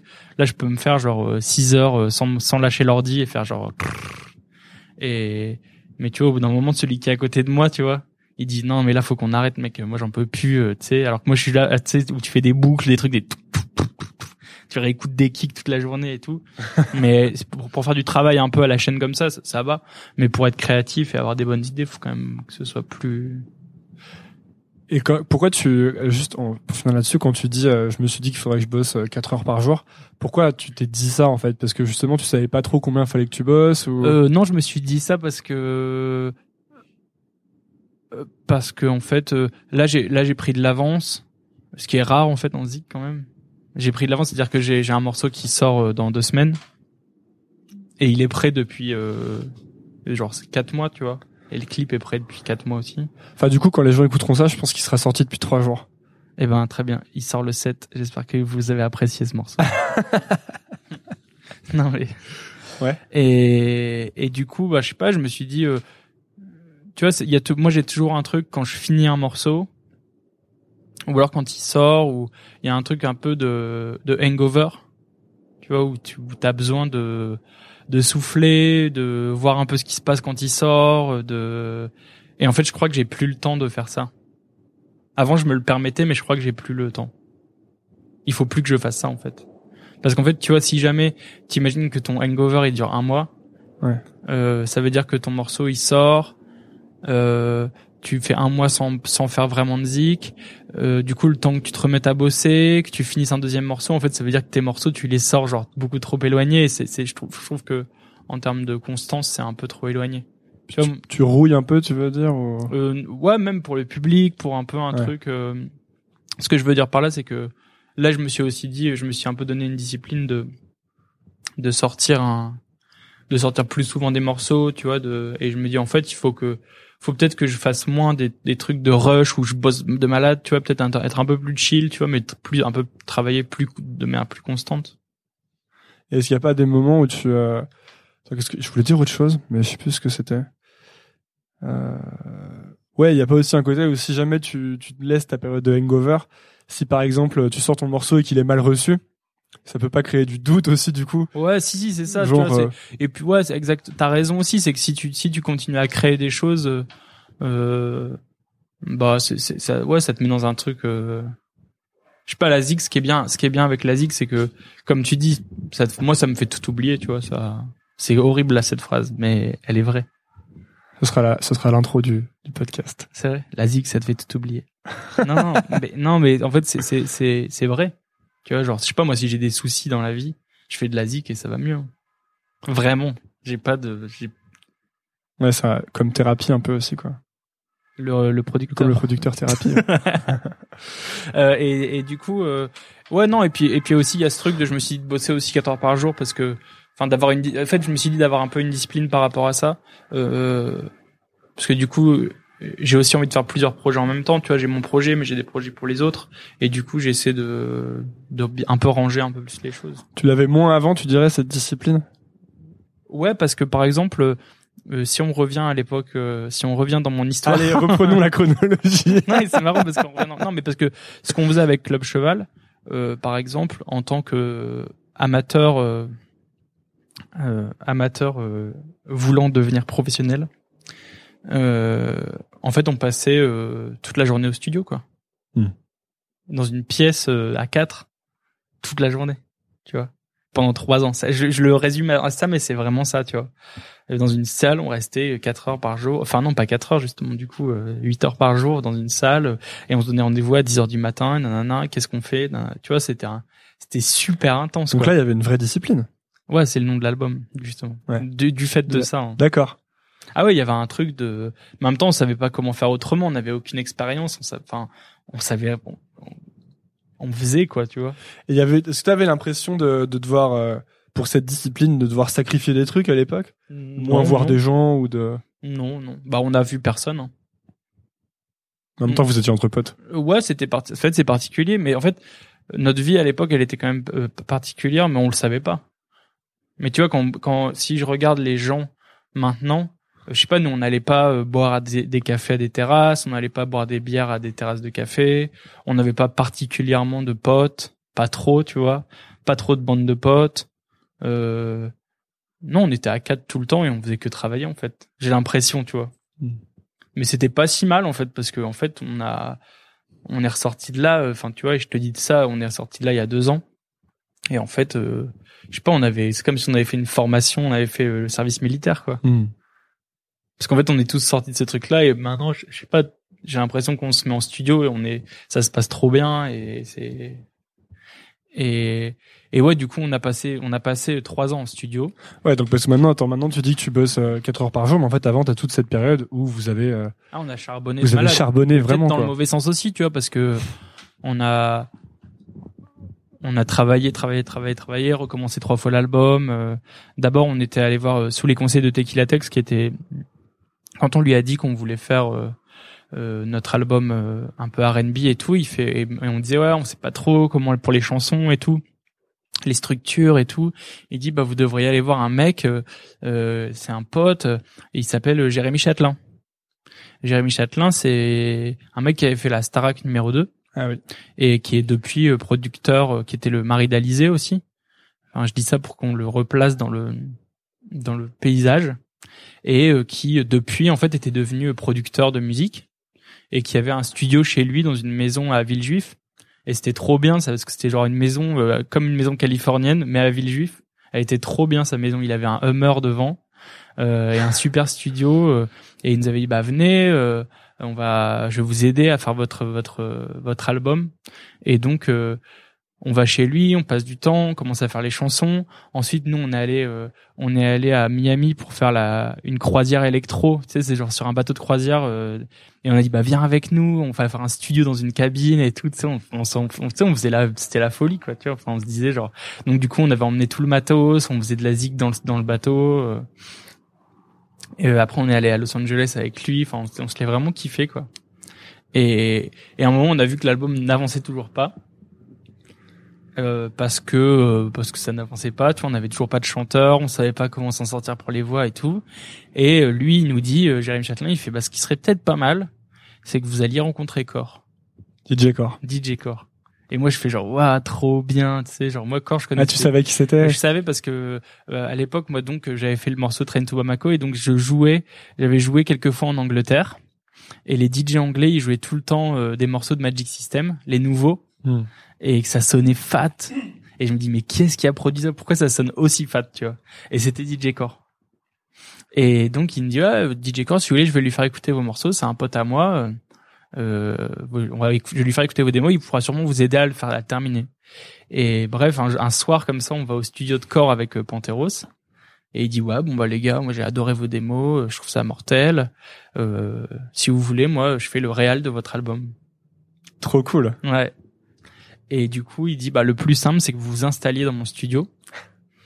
Encore plus cool. Ce sera parce que voilà, tu vois, et c'est un peu euh, il y avait un peu cette histoire avec euh, Zdar, tu vois, dont je te parlais, et Phoenix, tu vois, c'est genre Cord, tu sais, il fait, il a des milliards de choses à faire, des milliards de projets. Donc en fait, le seul moyen de bosser avec lui, c'est de s'installer à son studio et que il passe quand il est là, et puis il vient checker, nanana, tu vois. Et et lui, il a débloqué plein de trucs, tu vois, sur euh, sur des structures, des morceaux, ce qui fait les qu'on garde, ce qui fait les qu'on jette. Il nous a présenté ce chanteur qui s'appelle Rudy, qui a chanté sur tout notre album Mhm. quasiment, euh, euh, et qui est un chanteur de Miami, qui est venu, tu vois. Et puis il y a eu tout ce truc où on a, où l'album en fait, on s'est mis à, ça s'est mis à tracer de malade, quoi, tu vois. Et euh, et puis on a fini. Grâce à la, en fait, à la supervision de. Ouais, parce qu'en fait, à un moment, nous, tu sais, au bout de Deux deux vous ans, a permis d'avoir une vue globale. euh, complètement euh, Ouais. Complètement euh, le nez sur le guidon de malade, à moitié perdu. En même temps, on savait où on voulait aller. Mais tu vois, un moment qu'il y a un mec qui vient et qui fasse genre ça, ça, attends, attends, ça c'est pas bien, vous perdez pas, ça, ça pour aller là. Et lui, il est super fort, tu vois. Et surtout, il y a un truc qui est important aussi, c'est ce que je te disais. C'est, enfin, je te l'ai pas dit, mais c'est, je t'ai quasiment dit. C'est ce truc de des dix derniers pourcents, tu vois. C'est le comment, tu sais, le truc de terminer un, un morceau. Euh, souvent, j'ai l'impression qu'au-delà du talent, euh, et au-delà du génie musical, de l'inspiration et tout, euh, ce qui va faire un bon musicien, d'un, un bon artiste, d'un, c'est ces dix derniers pourcents qui lui permettent de terminer quelque chose et de le sortir. Tu vois, souvent t'as tout le temps le mec qui va te dire genre ah ouais mais ça en fait par contre il me manque non du coup j'ai pas encore terminé euh, ah non mais c'est parce qu'en fait j'ai pas ça et puis euh, et en fait tu vois ces derniers pourcents ça s'apprend ça aussi tu vois à, à dire bon bah voilà mon morceau est terminé. Comment ça s'apprend? Euh, bah avec pff, ça, je crois que c'est un truc de, de confiance en fait. Tu vois ça va être un truc de à un moment t'as suffisamment t'as as un truc de confiance qui vient et puis t'apprends à faire bon bah je crois que je crois que c'est là c'est bon tu vois. Ouais ça pour, je pourrais encore rajouter des trucs et tout mais je crois que là c'est bien tu vois. Et après tu te, tu te fous ta barre là où elle doit Mhm. être tu vois. Enfin où, où tu penses qu'elle doit être. Mais il faut que il faut que c'est- il faut à un moment ces dix derniers pourcents ils sont très très très très importants parce qu'en fait si tu termines jamais tes morceaux ou si tu sais t'arrives pas à les terminer ou s'il y a un truc qui te bloque en fait t'es t'es baisé parce que ils sortent jamais Toi, tu dirais que t'avais euh, dans tes- t'avais confiance en toi en tant que que producteur ou euh, musicien à ce moment-là? Euh, bah non, justement, à l'époque, c'était compliqué, quoi. Tu vois, en solo, ça allait, j'avais sorti quand même quelques trucs, mais où mais j'avais, justement, quand t'es en équipe, t'as le mec qui peut te dire, non, mais mec, ça va, là, c'est terminé. T'as ton pote qui va te dire ça. Il faut lui arriver dire, mec, t'es relou. T'es relou, là, arrête euh, de chercher encore une EQ sur ton kick ou, ou un, un synthé, euh, ou je sais pas quoi. C'est bon. Terminé. Tu vois, et c'est important que, mais là, avec Club Cheval, on était vraiment dans un, un moment, je crois, où on a eu besoin que quelqu'un vienne et fasse genre, non, non, les gars, là, c'est terminé. Et là, il faut qu'on truc. Surtout que derrière, t'imagines bien que la maison de disques et tout le monde faisait, faisait genre, bon, les gars, euh, il est temps que ça sorte, là. Hmm. Et puis, euh, et puis on a fini l'album. Et puis, euh, et puis il est sorti et c'était cool, quoi. C'était, oh, c'était assez, assez intense parce que sortir un album en maison de disques, tu vois, c'est un, c'est toute une aventure, quoi. Pourquoi? Bah parce que c'est la prépa, c'est des réunions, c'est toute la préparer la DA, préparer les pochettes, où on a aussi euh, tout, enfin on a vachement retaffé notre image, où où en fait on a un peu, on a on a on a un peu subi à un moment le truc d'être un peu les foufous de l'électro française, tu vois. Tu vois ce qui nous a permis d'être d'être remarqué à un moment, ça, ça nous a un peu retombé dessus aussi, dans le sens où ah c'est eux les, les- c'était le, le pire truc, c'était les trublions de l'électro, tu vois. C'est vraiment genre putain. Tu vois, à un moment, t'as envie d'être pris au sérieux aussi. Tu vois, mais c'est ce que c'est ce que j'essaie de faire euh, aujourd'hui dans ma carrière aussi, en solo. C'est que faut toujours que ta balance, elle soit, elle soit bonne. C'est-à-dire que ouais, je suis marrant et les gens ils disent putain t'es trop marrant sur Instagram, euh, c'est cool, tu vois, tu fais des blagues et tout, euh, et t'es à poil sur ta pochette, c'est cool. Mais à côté t'as, enfin ça veut dire que ta balance, à côté en DJ set t'as intérêt à être chaud et t'as intérêt à, à que ça tue et t'as intérêt qu'en prod ça tue et que quand tu es en studio ce soit bien et que tu vois tu peux pas être si si t'es un sinon t'es un humoriste en fait. Tu c'est ce qui arrive quand les humoristes ils font du rap ou ce genre de choses aussi, tu vois.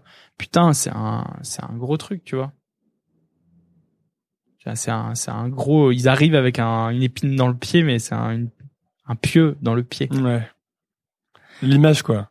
Ouais, l'image et le truc, genre, euh, c'est compliqué, tu vois. Faut, faut bien doser le truc. Et là, nous, à un moment, on a dit, euh, on a fait tout l'inverse. On allait voir euh, Études Studio qu'on connaissait un peu, qui est un, qui est à la base, qui était un, une bande. de- Ça ressemble pas mal à Club Cheval, mais plus en mode. Ils ont une marque de fringues et ils ont un studio de création. Et on leur a dit, on est chaud que vous nous fassiez toute notre DA. Et eux, ils ont eu euh, l'idée euh, maligne de dire, euh, vas-y, on arrête, vous habillez tous pareil en col roulé noir. Euh, et euh, et ce sera ça le truc de Club Cheval. Et Club Cheval, c'est plus un collectif, c'est un groupe de musique. Et en fait, ça a simplifié tout et ça a rendu tout le truc genre beaucoup plus lisible. En fait, Club Cheval, c'est un groupe de musique composé, si on cherche un peu, de quatre musiciens qui ont des carrières solo. Donc en fait, toute cette question d'identité, elle est, elle est essentielle. Ouais, bien sûr, parce que Mais elle vient après la musique quand même, non? Elle vient après la, elle vient après la musique évidemment mais c'est c'est ton ton identité euh, c'est c'est c'est hyper important.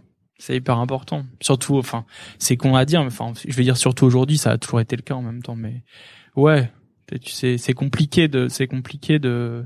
Après, ton, ça veut pas dire que tu dois créer un truc, tu veut pas dire que tu dois avoir un logo, et ça veut pas dire que tu dois avoir une couleur de cheveux bizarre, forcément. Mais il faut que, faut, un, euh, faut que, faut qu'entre ta musique et toi et ce que tu montres de toi, faut quand même qu'il y ait un alignement, euh, un alignement des planètes. Hmm. C'est ça, parce que faut que ce, faut que ça sonne, faut que ça sonne vrai et que ce soit excitant.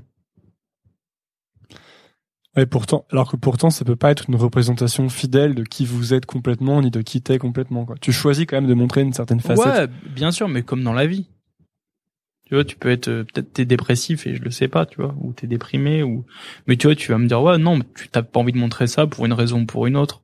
Euh, tout comme à un moment dans ta carrière, tu as décidé de montrer plus euh,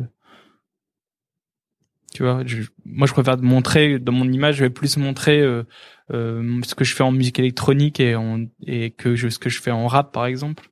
Je vais plus le montrer, tu vois. Si tu cherches, tu vas trouver le reste. Mais mais c'est comme ça, tu vois. D'ailleurs, le rap, euh, euh, j'imagine que, enfin, t'as produit pour du rap, t'as produit même des trucs qui ont super bien marché, comme Champs Élysées pour SCH avec DJ Core, Ouais. qui a, qui a été un énorme hit en fait. Mhm. Euh, dont d'autres, hein. il y en avait un pour la, un pour la crime qui avait super bien marché aussi. Ouais, tout le monde veut délover. Tout le monde veut délover. Bah ça c'est le premier que j'avais fait avec Core. Mais ça c'est c'est, c'est la suite de c'est un peu la suite de l'histoire en fait. Ouais. Parce qu'en fait parallèlement euh, au moment où on finit l'album de Club Cheval, on, on moi je traîne toujours au studio là-bas, on a toujours une cabine là-bas et notre matos et donc on fait du son là-bas tout le temps. Euh, et avec Core aussi on avait fait on a fait à deux l'album de Brodinski. Ouais. Et du coup euh, Ça s'appelait Brava, c'est ça? Ouais, c'est ça. Et on a passé plein de temps ensemble et on s'adore et encore c'est vraiment un, très très bon pote. Euh, et même un, un, un frérot. Mais c'est lui qui dirait ça plus que moi, mais moi quand je dis pote, ça compte comme frérot. Mais mais et en fait du coup vu qu'on est dans un studio ensemble et là c'est ce que Core m'a appris pour le coup. Core il a vraiment vachement contribué au fait que j'ai confiance en, en mes beats, en le fait de faire de la zik, de terminer des trucs, euh, d'avancer, de faire plein de zik. Tu vois, c'est lui le premier à m'avoir dit euh, bon, je crois que ta formation du Padawan là, elle est terminée. euh. tu vois. Mais c'était pas lui qui me l'avait forcément donné, mais c'est lui il disait genre ouais, je crois que là t'es, je crois que t'es prêt à à y aller quoi. Tu vois et ça ça te donne la ça te donne la confiance à un moment tu vois qu'un mec comme ça il te le dise. Tu vois lui ah trop bien. Il y avait des mouches qui Des mouches qui énormes. baisaient, qui baisaient aussi. Et hum, euh, tu vois genre Elles ont entendu tes conseils, elles se Ouais, sont- ça. se sont il faut y aller. Et hum, et en fait, euh, ouais, euh, je sais plus pourquoi je disais ça. Ah Oui, donc du coup, Core, ouais, on est on est au studio. Il m'a appris un truc. Donc mis à part ce truc euh, du Padawan, mais il m'a appris à à ce truc de l'accident en studio. C'est-à-dire que c'est le premier que j'ai vu euh, qui peut euh, faire écouter un truc pas fini dans un studio. et Il y a 10 personnes et au lieu de demander son avis à, au, à- au mec de la maison de disques, il va regarder l'assistant et il va lui dire euh, qu'est-ce que t'en penses alors? Et l'assistant il va lui dire un truc qui est peut-être pas un truc euh, aussi formaté qu'un mec euh, de maison de disques qui serait là ou un autre musicien, tu vois? Et en fait, bah ça, ça peut être l'accident parce que le mec il va peut-être lui dire attends, je crois que le nanani nanana, tu vois? Et le premier couplet, euh, tu devrais le diviser par deux. Et le, il va essayer. En fait, ça va créer un truc. Ça peut être ça un accident. Mais un accident, c'est aussi euh, DJ Core qui produit Club Cheval.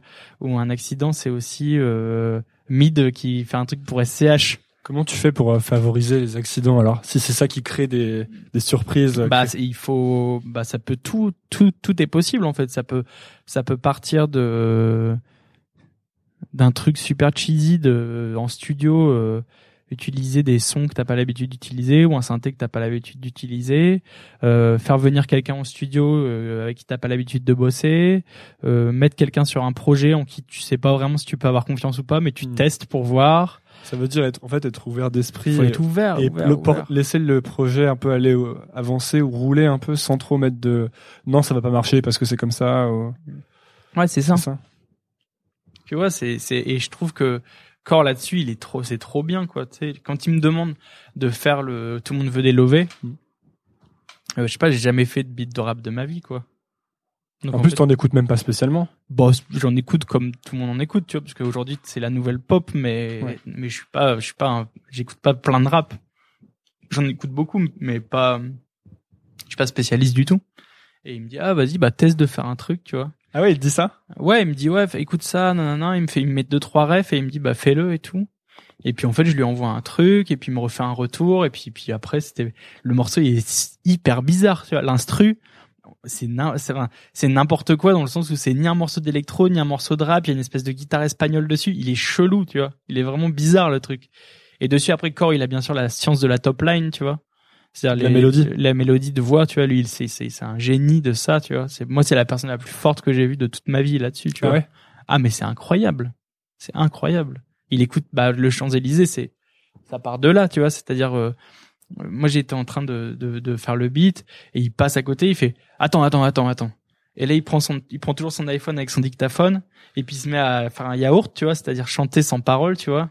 Et il fait ouais, man, ouais, tu vois. Et tu sais tu fais genre waouh, c'est un hit mec, c'est un truc de ouf. Tu te dis pas ça, tu te dis genre ouais, c'est chaud de malade, tu vois. C'est chaud, tu vois, c'est genre et il trouve toujours des mélodies comme ça en deux secondes trop fortes. Bah tu vois sur mon morceau The Sun, qui au final est le morceau le plus fort de mon dernier EP, euh, c'est lui qui a trouvé la mélodie de voix. C'est trop bien, tu sais, il m'envoie, je lui envoie le morceau un soir et, et je lui dis ah tu veux pas chercher un truc de mélodie, tu m'avais dit que tu pouvais peut-être me trouver un truc et tout. Et il m'envoie un truc à l'autotune dégueu, mais alors les, le- la mélodie et après je, je coupe, je coupe dedans les morceaux, je fais un petit edit et en fait il avait trouvé le na na na na na na na na na na na na na et il l'avait trouvé et c'est et c'est ce qui fait que le morceau est enfin c'est un des gros trucs du morceau. Toi, tu dirais que toi, tu les trouves, c'est moins une de tes forces, ça Euh, ouais ouais les mélodies c'est moins c'est moins mes forces ouais. C'est quoi tes forces, toi, tu dirais euh, euh, peut-être euh, je sais pas réussir à avoir ce truc euh, pop et ouvert mais sans être sans être putassier quoi. Je dirais ça la, la force tu vois un truc de c'est plus un truc de goût en fait. Comment tu veux pour pas être putassier? Je sais pas. Je sais que, pas. ouais, c'est- non, mais c'est une Je vraie, c'est une vraie question entre, euh, je ne sais il y a pas. des trucs qui sonnent pop et facile et qui en même temps déchirent, et les trucs qui sonnent pop et facile et qui, c'est horrible, quoi, tu vois. ouais mais là c'est comme c'est franchement c'est un truc de goût c'est comme de un, goût, hein. un cuisinier tu sais des moi je suis nul en cuisine mais tu sais je sais pas je vois euh, t'as des mecs tu sais ils foutent un petit truc d'épices et puis après ils foutent un peu de sucre et puis je sais pas un autre truc chelou et tu fais genre waouh mais c'est trop bonne idée t'as eu ça où? Bon je sais pas c'était l'inspiration tu vois Tu sais, alors pourquoi moi un jour je vais me dire genre attends deux secondes euh, prends cet accord là et mets-le à la place de celui-là et attends attends attends, baisse le volume et puis mets tel effet dessus trop bizarre ah ouais t'es sûr? Ouais ouais vas-y vas-y vas-y vas-y vas-y. Et après tu fais genre ah ouais trop bien tu vois c'est vraiment la Ouais, même chose c'est exact c'est miroir tu vois c'est la même chose. Et franchement malheureusement ça je sais pas l'expliquer. Mais mais mais je crois que c'est c'est un truc de c'est un truc de goût en fait.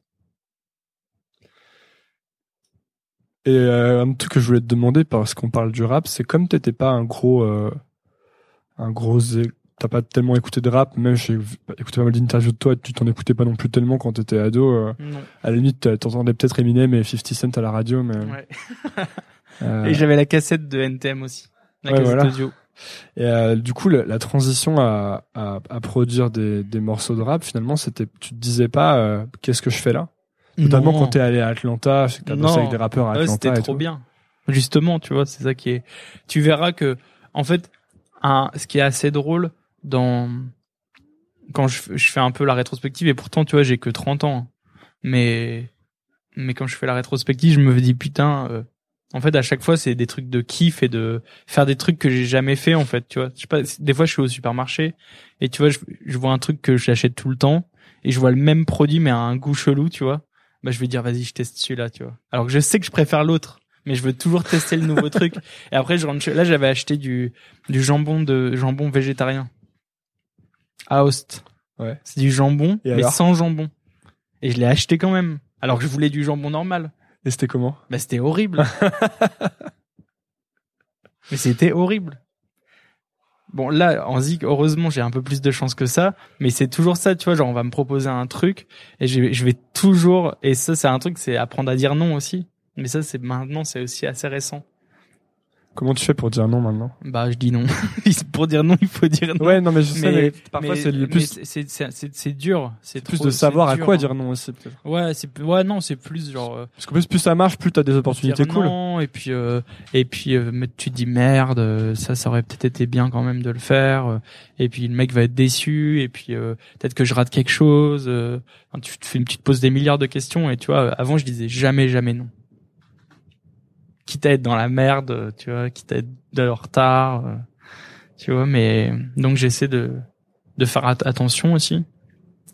Et et puis euh, et puis voilà, mais je disais ça pour, je disais ça, ouais, donc le rap, non, euh, c'était la première fois que j'ai fait du rap, c'était avec Brodinski, du coup.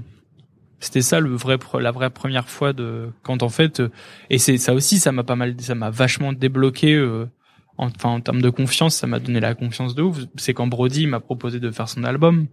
C'était ouf. On avait déjà produit pour lui avec Club Cheval. On avait fait plein de morceaux, on produisait à quatre pour lui. Et on avait fait plein de morceaux de club et tout.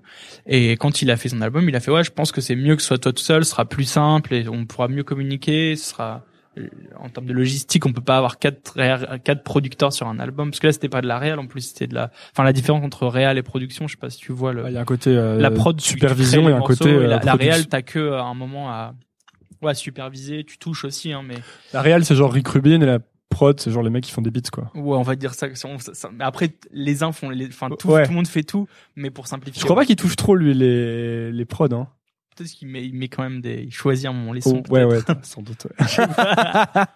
Je ne sais pas. Et, hum, et en fait, euh, et du coup avec Brody, ouais, on a fait, on a fait l'album et c'était, et c'était un truc, où, tu sais, un, un premier mec et c'était Brody, c'est pas n'importe qui, tu vois. Euh, il me dit ah vas-y on va faire mon album du coup on va pas mal voyager on va faire ça et puis je veux qu'on crée un nouveau truc ce sera du rap mélangé à l'électro faut qu'on réfléchisse comment on va faire et tout sais c'était genre Trop cool. ça tue tu vois c'était une grosse pression Ça te aussi mettait hein. la pression Ah hein. bah ouais, bien sûr. Tu sais, c'était quand même une grosse pression. Et surtout que c'était aussi, on, on allait, on allait à l'encontre de ce que ses fans voulaient, tu vois, c'était un, c'est un drôle de truc, mais c'était bien. T'essaies de faire ça, t'essaies d'avoir comment tu fais pour gérer la l'attente des gens ou les quand tu produis des- de la musique? Est-ce que tu y penses? t'es où- tu l'as en tête évidemment, mais plus tu penses, plus tu te trompes, tu vois, je trouve. Et surtout, moi, je suis hyper nul en, je suis un mauvais stratégiste, tu vois, un mauvais stratège, stratégiste, un mauvais stratège.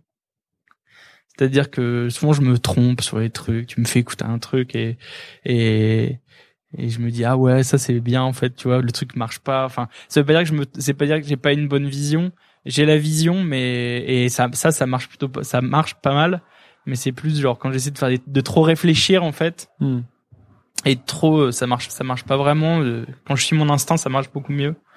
Et et du coup ce truc du de- du public ouais t'y penses. Mais c'est tu, tu dois l'avoir en tête quand tu commences en fait. Mais là sur Brody c'était particulier parce que c'était c'était lui qui était qui était fan euh, fan de fan de rap depuis euh, depuis toujours euh, qui faisait de la techno depuis toujours. Et à un moment qui fait bah ouais mais maintenant euh, on va arrêter de mélanger les deux. Moi j'en ai marre et on va faire du rap Hmm. et on va aller rencontrer mes idoles du rap et les mecs d'Atlanta et tout et et puis voilà Et signé chez Headbanger, c'était euh, c'était enfin comment ça s'est passé euh euh, bah c'est c'est c'est super Ouais, parce que c'était un peu les trucs Non, dont t'étais fan que- quand tu grandissais quoi. Ouais, et puis et puis c'était un et, et je t'avoue que c'était euh, c'est une vraie euh, tu sais il y a tout en fait c'est le c'est le moment aussi où en fait on a toujours été avec Club Cheval en fait ça a pris beaucoup dans nos vies et dans nos dans nos en temps, tu vois, ce que je te dis, vraiment on a j'ai passé de bah tu vois de mes 20 20 ans à je sais pas de mes 20 à 30 ans quasiment en fait, tu vois, avec à, être à être Club Cheval, à être un Club Cheval. Tu vois, donc c'est à tuer, on a tourné, on a fait des lives, euh, on a fait l'album, on a fait des milliards de remixes, on a tourné dans le monde entier, ça tue, c'est trop bien. Euh, mais à un moment, euh, tu vois, moi je sortais des EP à côté, mais les EP, tout le monde s'en battait un peu les couilles. Euh, Enfin, ils trouvaient ça cool et ils étaient contents. c'est- Et je tournais un peu en solo aussi, mais c'était pas. euh, Mais là, j'ai quand quand euh, quand j'ai déjà cette EP quand je l'ai fait, euh, je l'ai fait en sortant de, comme je te disais tout à l'heure, du service militaire, quoi. Tu vois. J'ai pas fait de service militaire pour ceux qui prennent le podcast. Oh, personne prend ça à, à la, à, la fin. peut-être. Non, non. ouais, remarque. Et, et, et non, non, c'est en sortant de ça, tu vois, j'avais, j'ai vraiment l'impression d'avoir une formation de port, tu vois, c'est-à-dire que comment terminer des morts, tout ce que, tout ce dont je te parle, en fait, c'est un peu comme si tout ce truc avec Club Cheval, ça m'avait aidé à comprendre ce que je voulais, tu vois. Et je réécoutais l'album de Club Cheval il y a pas longtemps parce que je l'avais pas trop réécouté. Et dedans, j'ai une, on a une interlude chacun et qui est censé un peu représenter notre style. Et en fait, mon interlude, il y avait déjà euh, ces trucs de tape, euh, le son un peu euh, sorte de 70s euh, retaffé moderne. Ouais, presque même les guitares sur ton EP, il y a des moments où elles sont un peu désaccordées. Ouais, j'ai l'impression en fait que comme si, mais je m'en souviens plus parce que je m'en souviens plus, mais de quand je l'ai fait. Mais je me dis putain, en fait, j'avais déjà cette idée-là. Et en fait, pour la première fois, là, j'avais eu, j'ai eu du temps où je me suis dit genre, vas-y, là, je fais mon EP. Et je sais pas, c'est comme si j'avais eu un peu le déclic de me dire, euh, vas-y, c'est maintenant. Bromance, euh, le label sur lequel j'étais, qui était le label de Brodinski. Donc en fait, c'était aussi la même famille, c'était aussi le label de Club Cheval aussi. Enfin, tu vois, à un moment, ça, Bromance s'arrête. Ouais. Euh, et en fait, je suis dans un truc où c'est genre, bon bah, j'ai 30 ans, qu'est-ce que je fais, tu vois? Tu vois, et je me dis bah vas-y, c'est c'est maintenant, tu vois. Je sais pas, j'ai senti une espèce d'énergie où je me suis enfermé en studio euh, et euh, bah j'ai fait euh, cette EP là, all inclusive et euh, bah c'était c'était je sais pas ça, ça ça a mis un peu de temps, tu vois, j'ai mis genre euh, je crois euh, peut-être six mois à le faire. Mais en fait, j'étais trop content de la zik, tu vois. J'ai jamais été aussi content. Je l'adore, j'adore les morceaux, euh, j'aime bien les voix, j'aime bien tout. Euh. même si je, je l'ai pas fait de manière différente de mes autres EP ou de la musique mm. que je faisais d'habitude, mais je sais pas là, il y avait un truc. Euh. Un peu comme si t'avais vraiment terminé ta formation, quoi. Ouais, il y avait un truc où c'était cool, tu vois, et, et ce truc de gratte aussi, j'étais trop content parce que c'était un vrai truc auquel je réfléchissais depuis longtemps, où je m'étais dit, il faut que je foute des grattes dans un morceau à Wham le côté remettre des vrais instruments ou juste la gratte Non, non, non, je voulais mettre de la guitare. Hmm.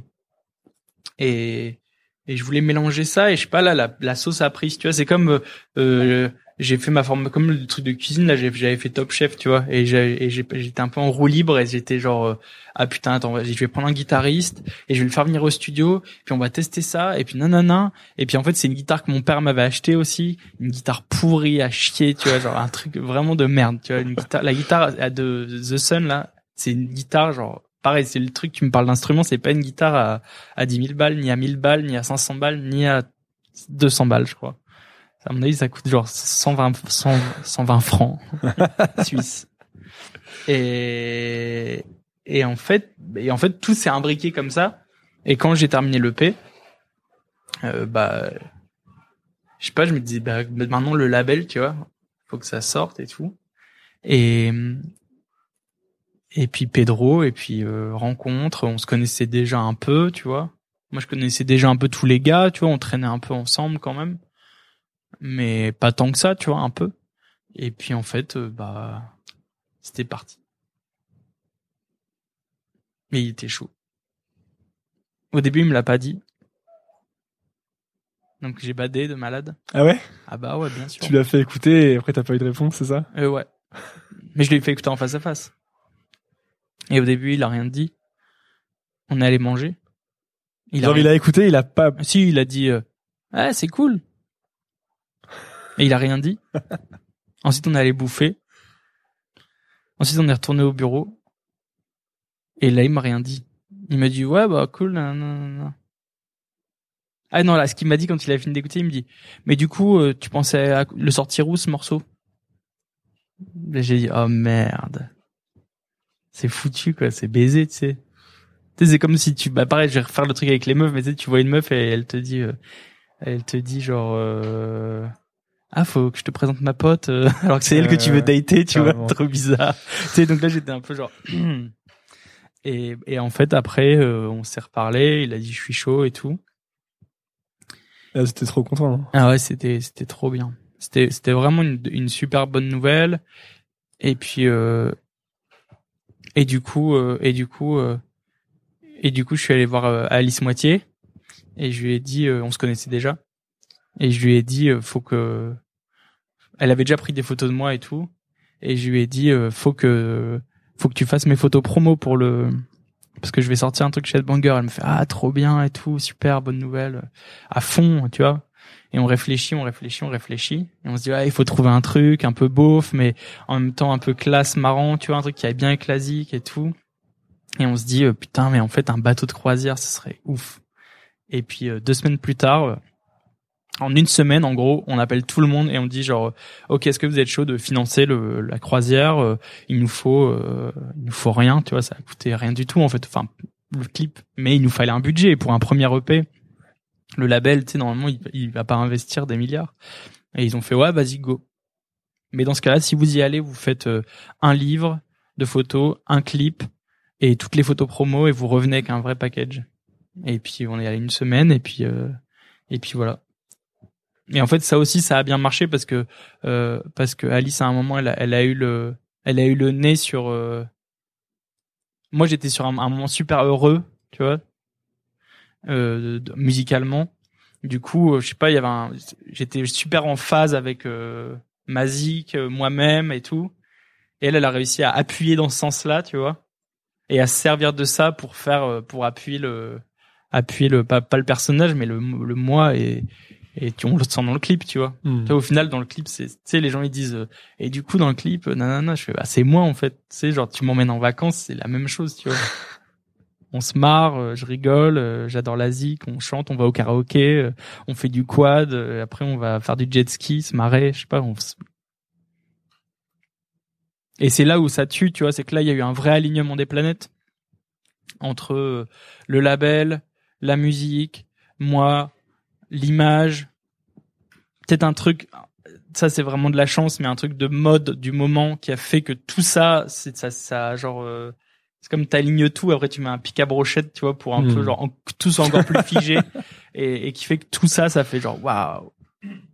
Et, et là j'ai eu cette chance là, tu vois, que tout ça se passe bien, et puis et puis après tout s'est enchaîné sur euh, les les voilà. Et du coup là tu sors un nouveau single. Et du coup là, ouais, j'ai refait un, j'ai, je sors un morceau. Enfin, en fait, il est déjà sorti si vous écoutez ça, mais. J'espère qu'il vous plaît. Allez l'écouter. Il est dans le, c'est sans doute le premier lien. ouais. En dessous du lien pour me donner de l'argent, quand même. Ah, certainement juste en dessous de ce lien. de l'argent et après donner ment en achetant mon morceau, ce qui est pas possible. Finalement, tu, tu, ça te pas, ça rapporte pas beaucoup les streams, non? Non, pas trop. Non, non. Comment tu gagnes ta vie principalement, toi? Euh, comment je gagne ma vie? Euh, je gagne ma vie euh, grâce au, au, live, enfin au DJ set. Je fais pas mal de DJ set euh, où je joue ma musique et cool, et la musique des autres. Donc euh, mes morceaux que je remixe ou pas en fonction, tu vois, des versions spéciales et puis tu vois, et je fais des DJ sets. ça c'est trop bien quoi. C'est j'adore ça. C'est la fête, tu vois. Tu vois, bah, si je te, tu vois, on a commencé l'interview avec sur le, Fight Boy Slim avec et la Fat fête. Boy Slim. Et en fait, ça m'a, j'ai été un peu ému cet été parce que hum, parce qu'en fait, il y a un morceau euh, dans un des lives dans le DVD de Fatboy Slim.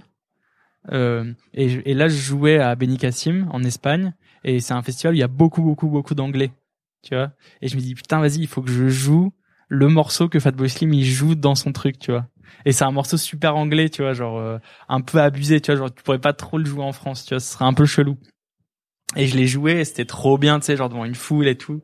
Et je me suis dit putain, ça, ça c'est cool, tu vois, il se passe quand même un truc. Et je suis pas trop, je suis pas trop genre émotif et tout, mais là j'étais un peu genre putain. L'impression que la, boucle est bouclée, genre. Non, bah non, parce que tu sais, j'ai que 30 ans et qu'il reste des trucs à faire quand même. Mais tu fais genre ah ouais, ça tue quoi, c'est vraiment super. Et et du coup. Euh, je sais plus pourquoi je disais ça. Ah oui, tu me disais comment tu gagnes ta vie. Donc les DJ sets et puis la SACEM pour le, le rap et puis euh, et puis je fais de la réal pour des pour des artistes aussi. Euh, là, je viens je viens de enfin quand vous aurez écouté ce podcast, j'aurai fini euh, quasiment l'album de Giorgio, le rappeur Giorgio, je sais pas si mhm, ça te parle. Je connais pas. Eh ben c'est un Mais je vais aller découvrir. Bah faut aller découvrir. J'ai plein de trucs à aller découvrir là. C'est vraiment c'est vraiment super enfin on a passé on a passé beaucoup de temps euh, en Suisse à terminer son album. Il est français, mais on a passé du temps dans la campagne suisse. Pourquoi en Suisse Pour être au calme? Euh, Pour être au calme, pour être, pas être dérangé. Et pour le coup, là, on n'a pas fait 4 heures par jour. Quoi. On a fait euh, des journées de fou, mais mmh. c'était vraiment super parce qu'on avait que ça à faire. Et on a super bien avancé. Et ça va être un super album. Trop bien. Et donc euh, voilà. Et donc ouais, donc là j'ai hâte que maintenant je suis sur le mon nouveau morceau avec un nouveau clip réalisé par Alice Moitié aussi. Donc tout ça sort le 7. Euh, ouais, avec une fête qui est déjà passée du coup aussi. Ah oui, si vous écoutez ça, elle est déjà passée. Ah non, elle est déjà passée. Dommage, vous n'étiez pas à la fête. Où il y aura euh, Moodoid en DJ set, qui est un groupe français qu'il faut découvrir aussi, chanteur français. Justice en DJ set. Buzzy P avec Can Blaster. Donc en fait, vous retrouvez un peu les, les, les personnages de cette histoire. euh, Enfin, vous les avez déjà retrouvés. Ça, euh. ils viennent à la fête un peu comme quand tu regardes Shrek. À la fin, t'as genre la teuf et t'as tous les personnages qui viennent jouer de la musique. et Ouais, mais c'est hyper important pour moi en fait. C'est important que de, tu sais, il faut, faut jamais. euh, Quand je te parle de toile d'araignée, tu vois, c'est si tu peux faire des liens comme ça, tu vois, sans que ce soit des Tetris euh, un peu abusés, tu vois, mais c'est toujours plus cool, tu vois. Ouais. Ça a toujours du sens. euh. Tu vois, là, on va être que des potes en train de jouer, donc en fait, au final, c'est trop bien, quoi. Bah merci beaucoup, ouais, c'était. Mid. Bah, j'espère que l'histoire vous a plu. À moi, elle m'a beaucoup plu, donc euh, je me fais pas de soucis pour euh, pour les gens qui écoutent. Trop bien. Bah, merci à toi. Euh, non, petite question quand même. Euh, donc, euh, les gens qui ont, qui ont aimé, s'ils veulent en savoir plus sur toi, donc il y aura le lien vers ta nouvelle chanson. Ouais. Ou ton clip. Ouais. Et sinon, est-ce- qu'est-ce qu'ils font? Ils vont te suivre sur Instagram, par exemple? Bon, moi, je trouve que moi, mon réseau social de prédilection, c'est Instagram. Ok. On rigole beaucoup. Donc c'est MYD. Euh, Midsound, M-Y-D, S-O-U-N-D. Ok. Et puis, euh, et puis après, euh, ouais, je crois que c'est le mieux, c'est ça. Et puis, comme d'hab, hein, Facebook, pas terrible, mais quelques infos. Wikipédia, quelques infos, mais pas terrible. Et puis, euh, et puis voilà. Et venez, venez me voir en concert. Trop cool. Merci beaucoup. À plus tard. Merci d'avoir écouté Nouvelle École. Si l'épisode vous a plu, la première chose à faire est de le dire à l'invité via les réseaux sociaux. Vous trouverez le lien de ses profils dans la description de l'épisode. Faites-le, c'est très important pour les remercier et pour montrer que Nouvelle École est écoutée. Presque aussi important, abonnez-vous au podcast et laissez un avis sur Apple Podcast ou iTunes. 5 étoiles de préférence, ça permet à Nouvelle École de rester en haut du classement et d'être donc découvert par de plus en plus de gens. Il n'y a pas de pub sur Nouvelle École, c'est parce que Nouvelle École est financée par ses auditeurs sur patreon.com. Vous pouvez rejoindre cette communauté et soutenir Nouvelle École à partir de 2 euros par mois, soit un café par mois en allant sur patreon.com slash Nouvelle École Podcast. Le lien est dans la description de l'épisode. Enfin, pour ne rien manquer des actualités et des coulisses, vous pouvez me suivre sur Instagram en cherchant Nouvelle École. Merci d'écouter ce podcast et à la semaine prochaine.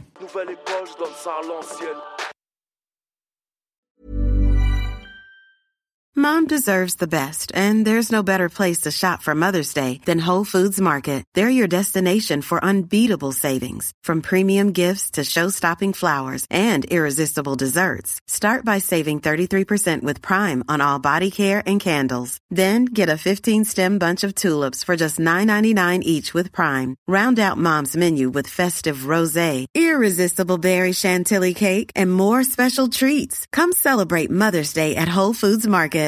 Hey, it's Paige DeSorbo from Giggly Squad. High quality fashion without the price tag. Say hello to Quince. I'm snagging high-end essentials like cozy cashmere sweaters, sleek leather jackets, fine jewelry, and so much more. With Quince being 50 to 80% less than similar brands.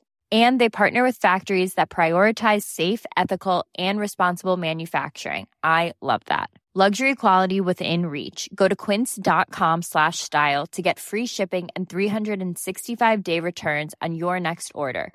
Quince.com slash style. Imagine the softest sheets you've ever felt. Now imagine them getting even softer over time. That's what you'll feel with Bowl and Branch's organic cotton sheets. In a recent customer survey, 96% replied that Bowl and Branch sheets get softer with every wash. Start getting your best night's sleep in these sheets that get softer and softer for years to come. Try their sheets with a 30-night guarantee. Plus, get 15% off your first order at bowlandbranch.com. Code BUTTERY. Exclusions apply. See site for details.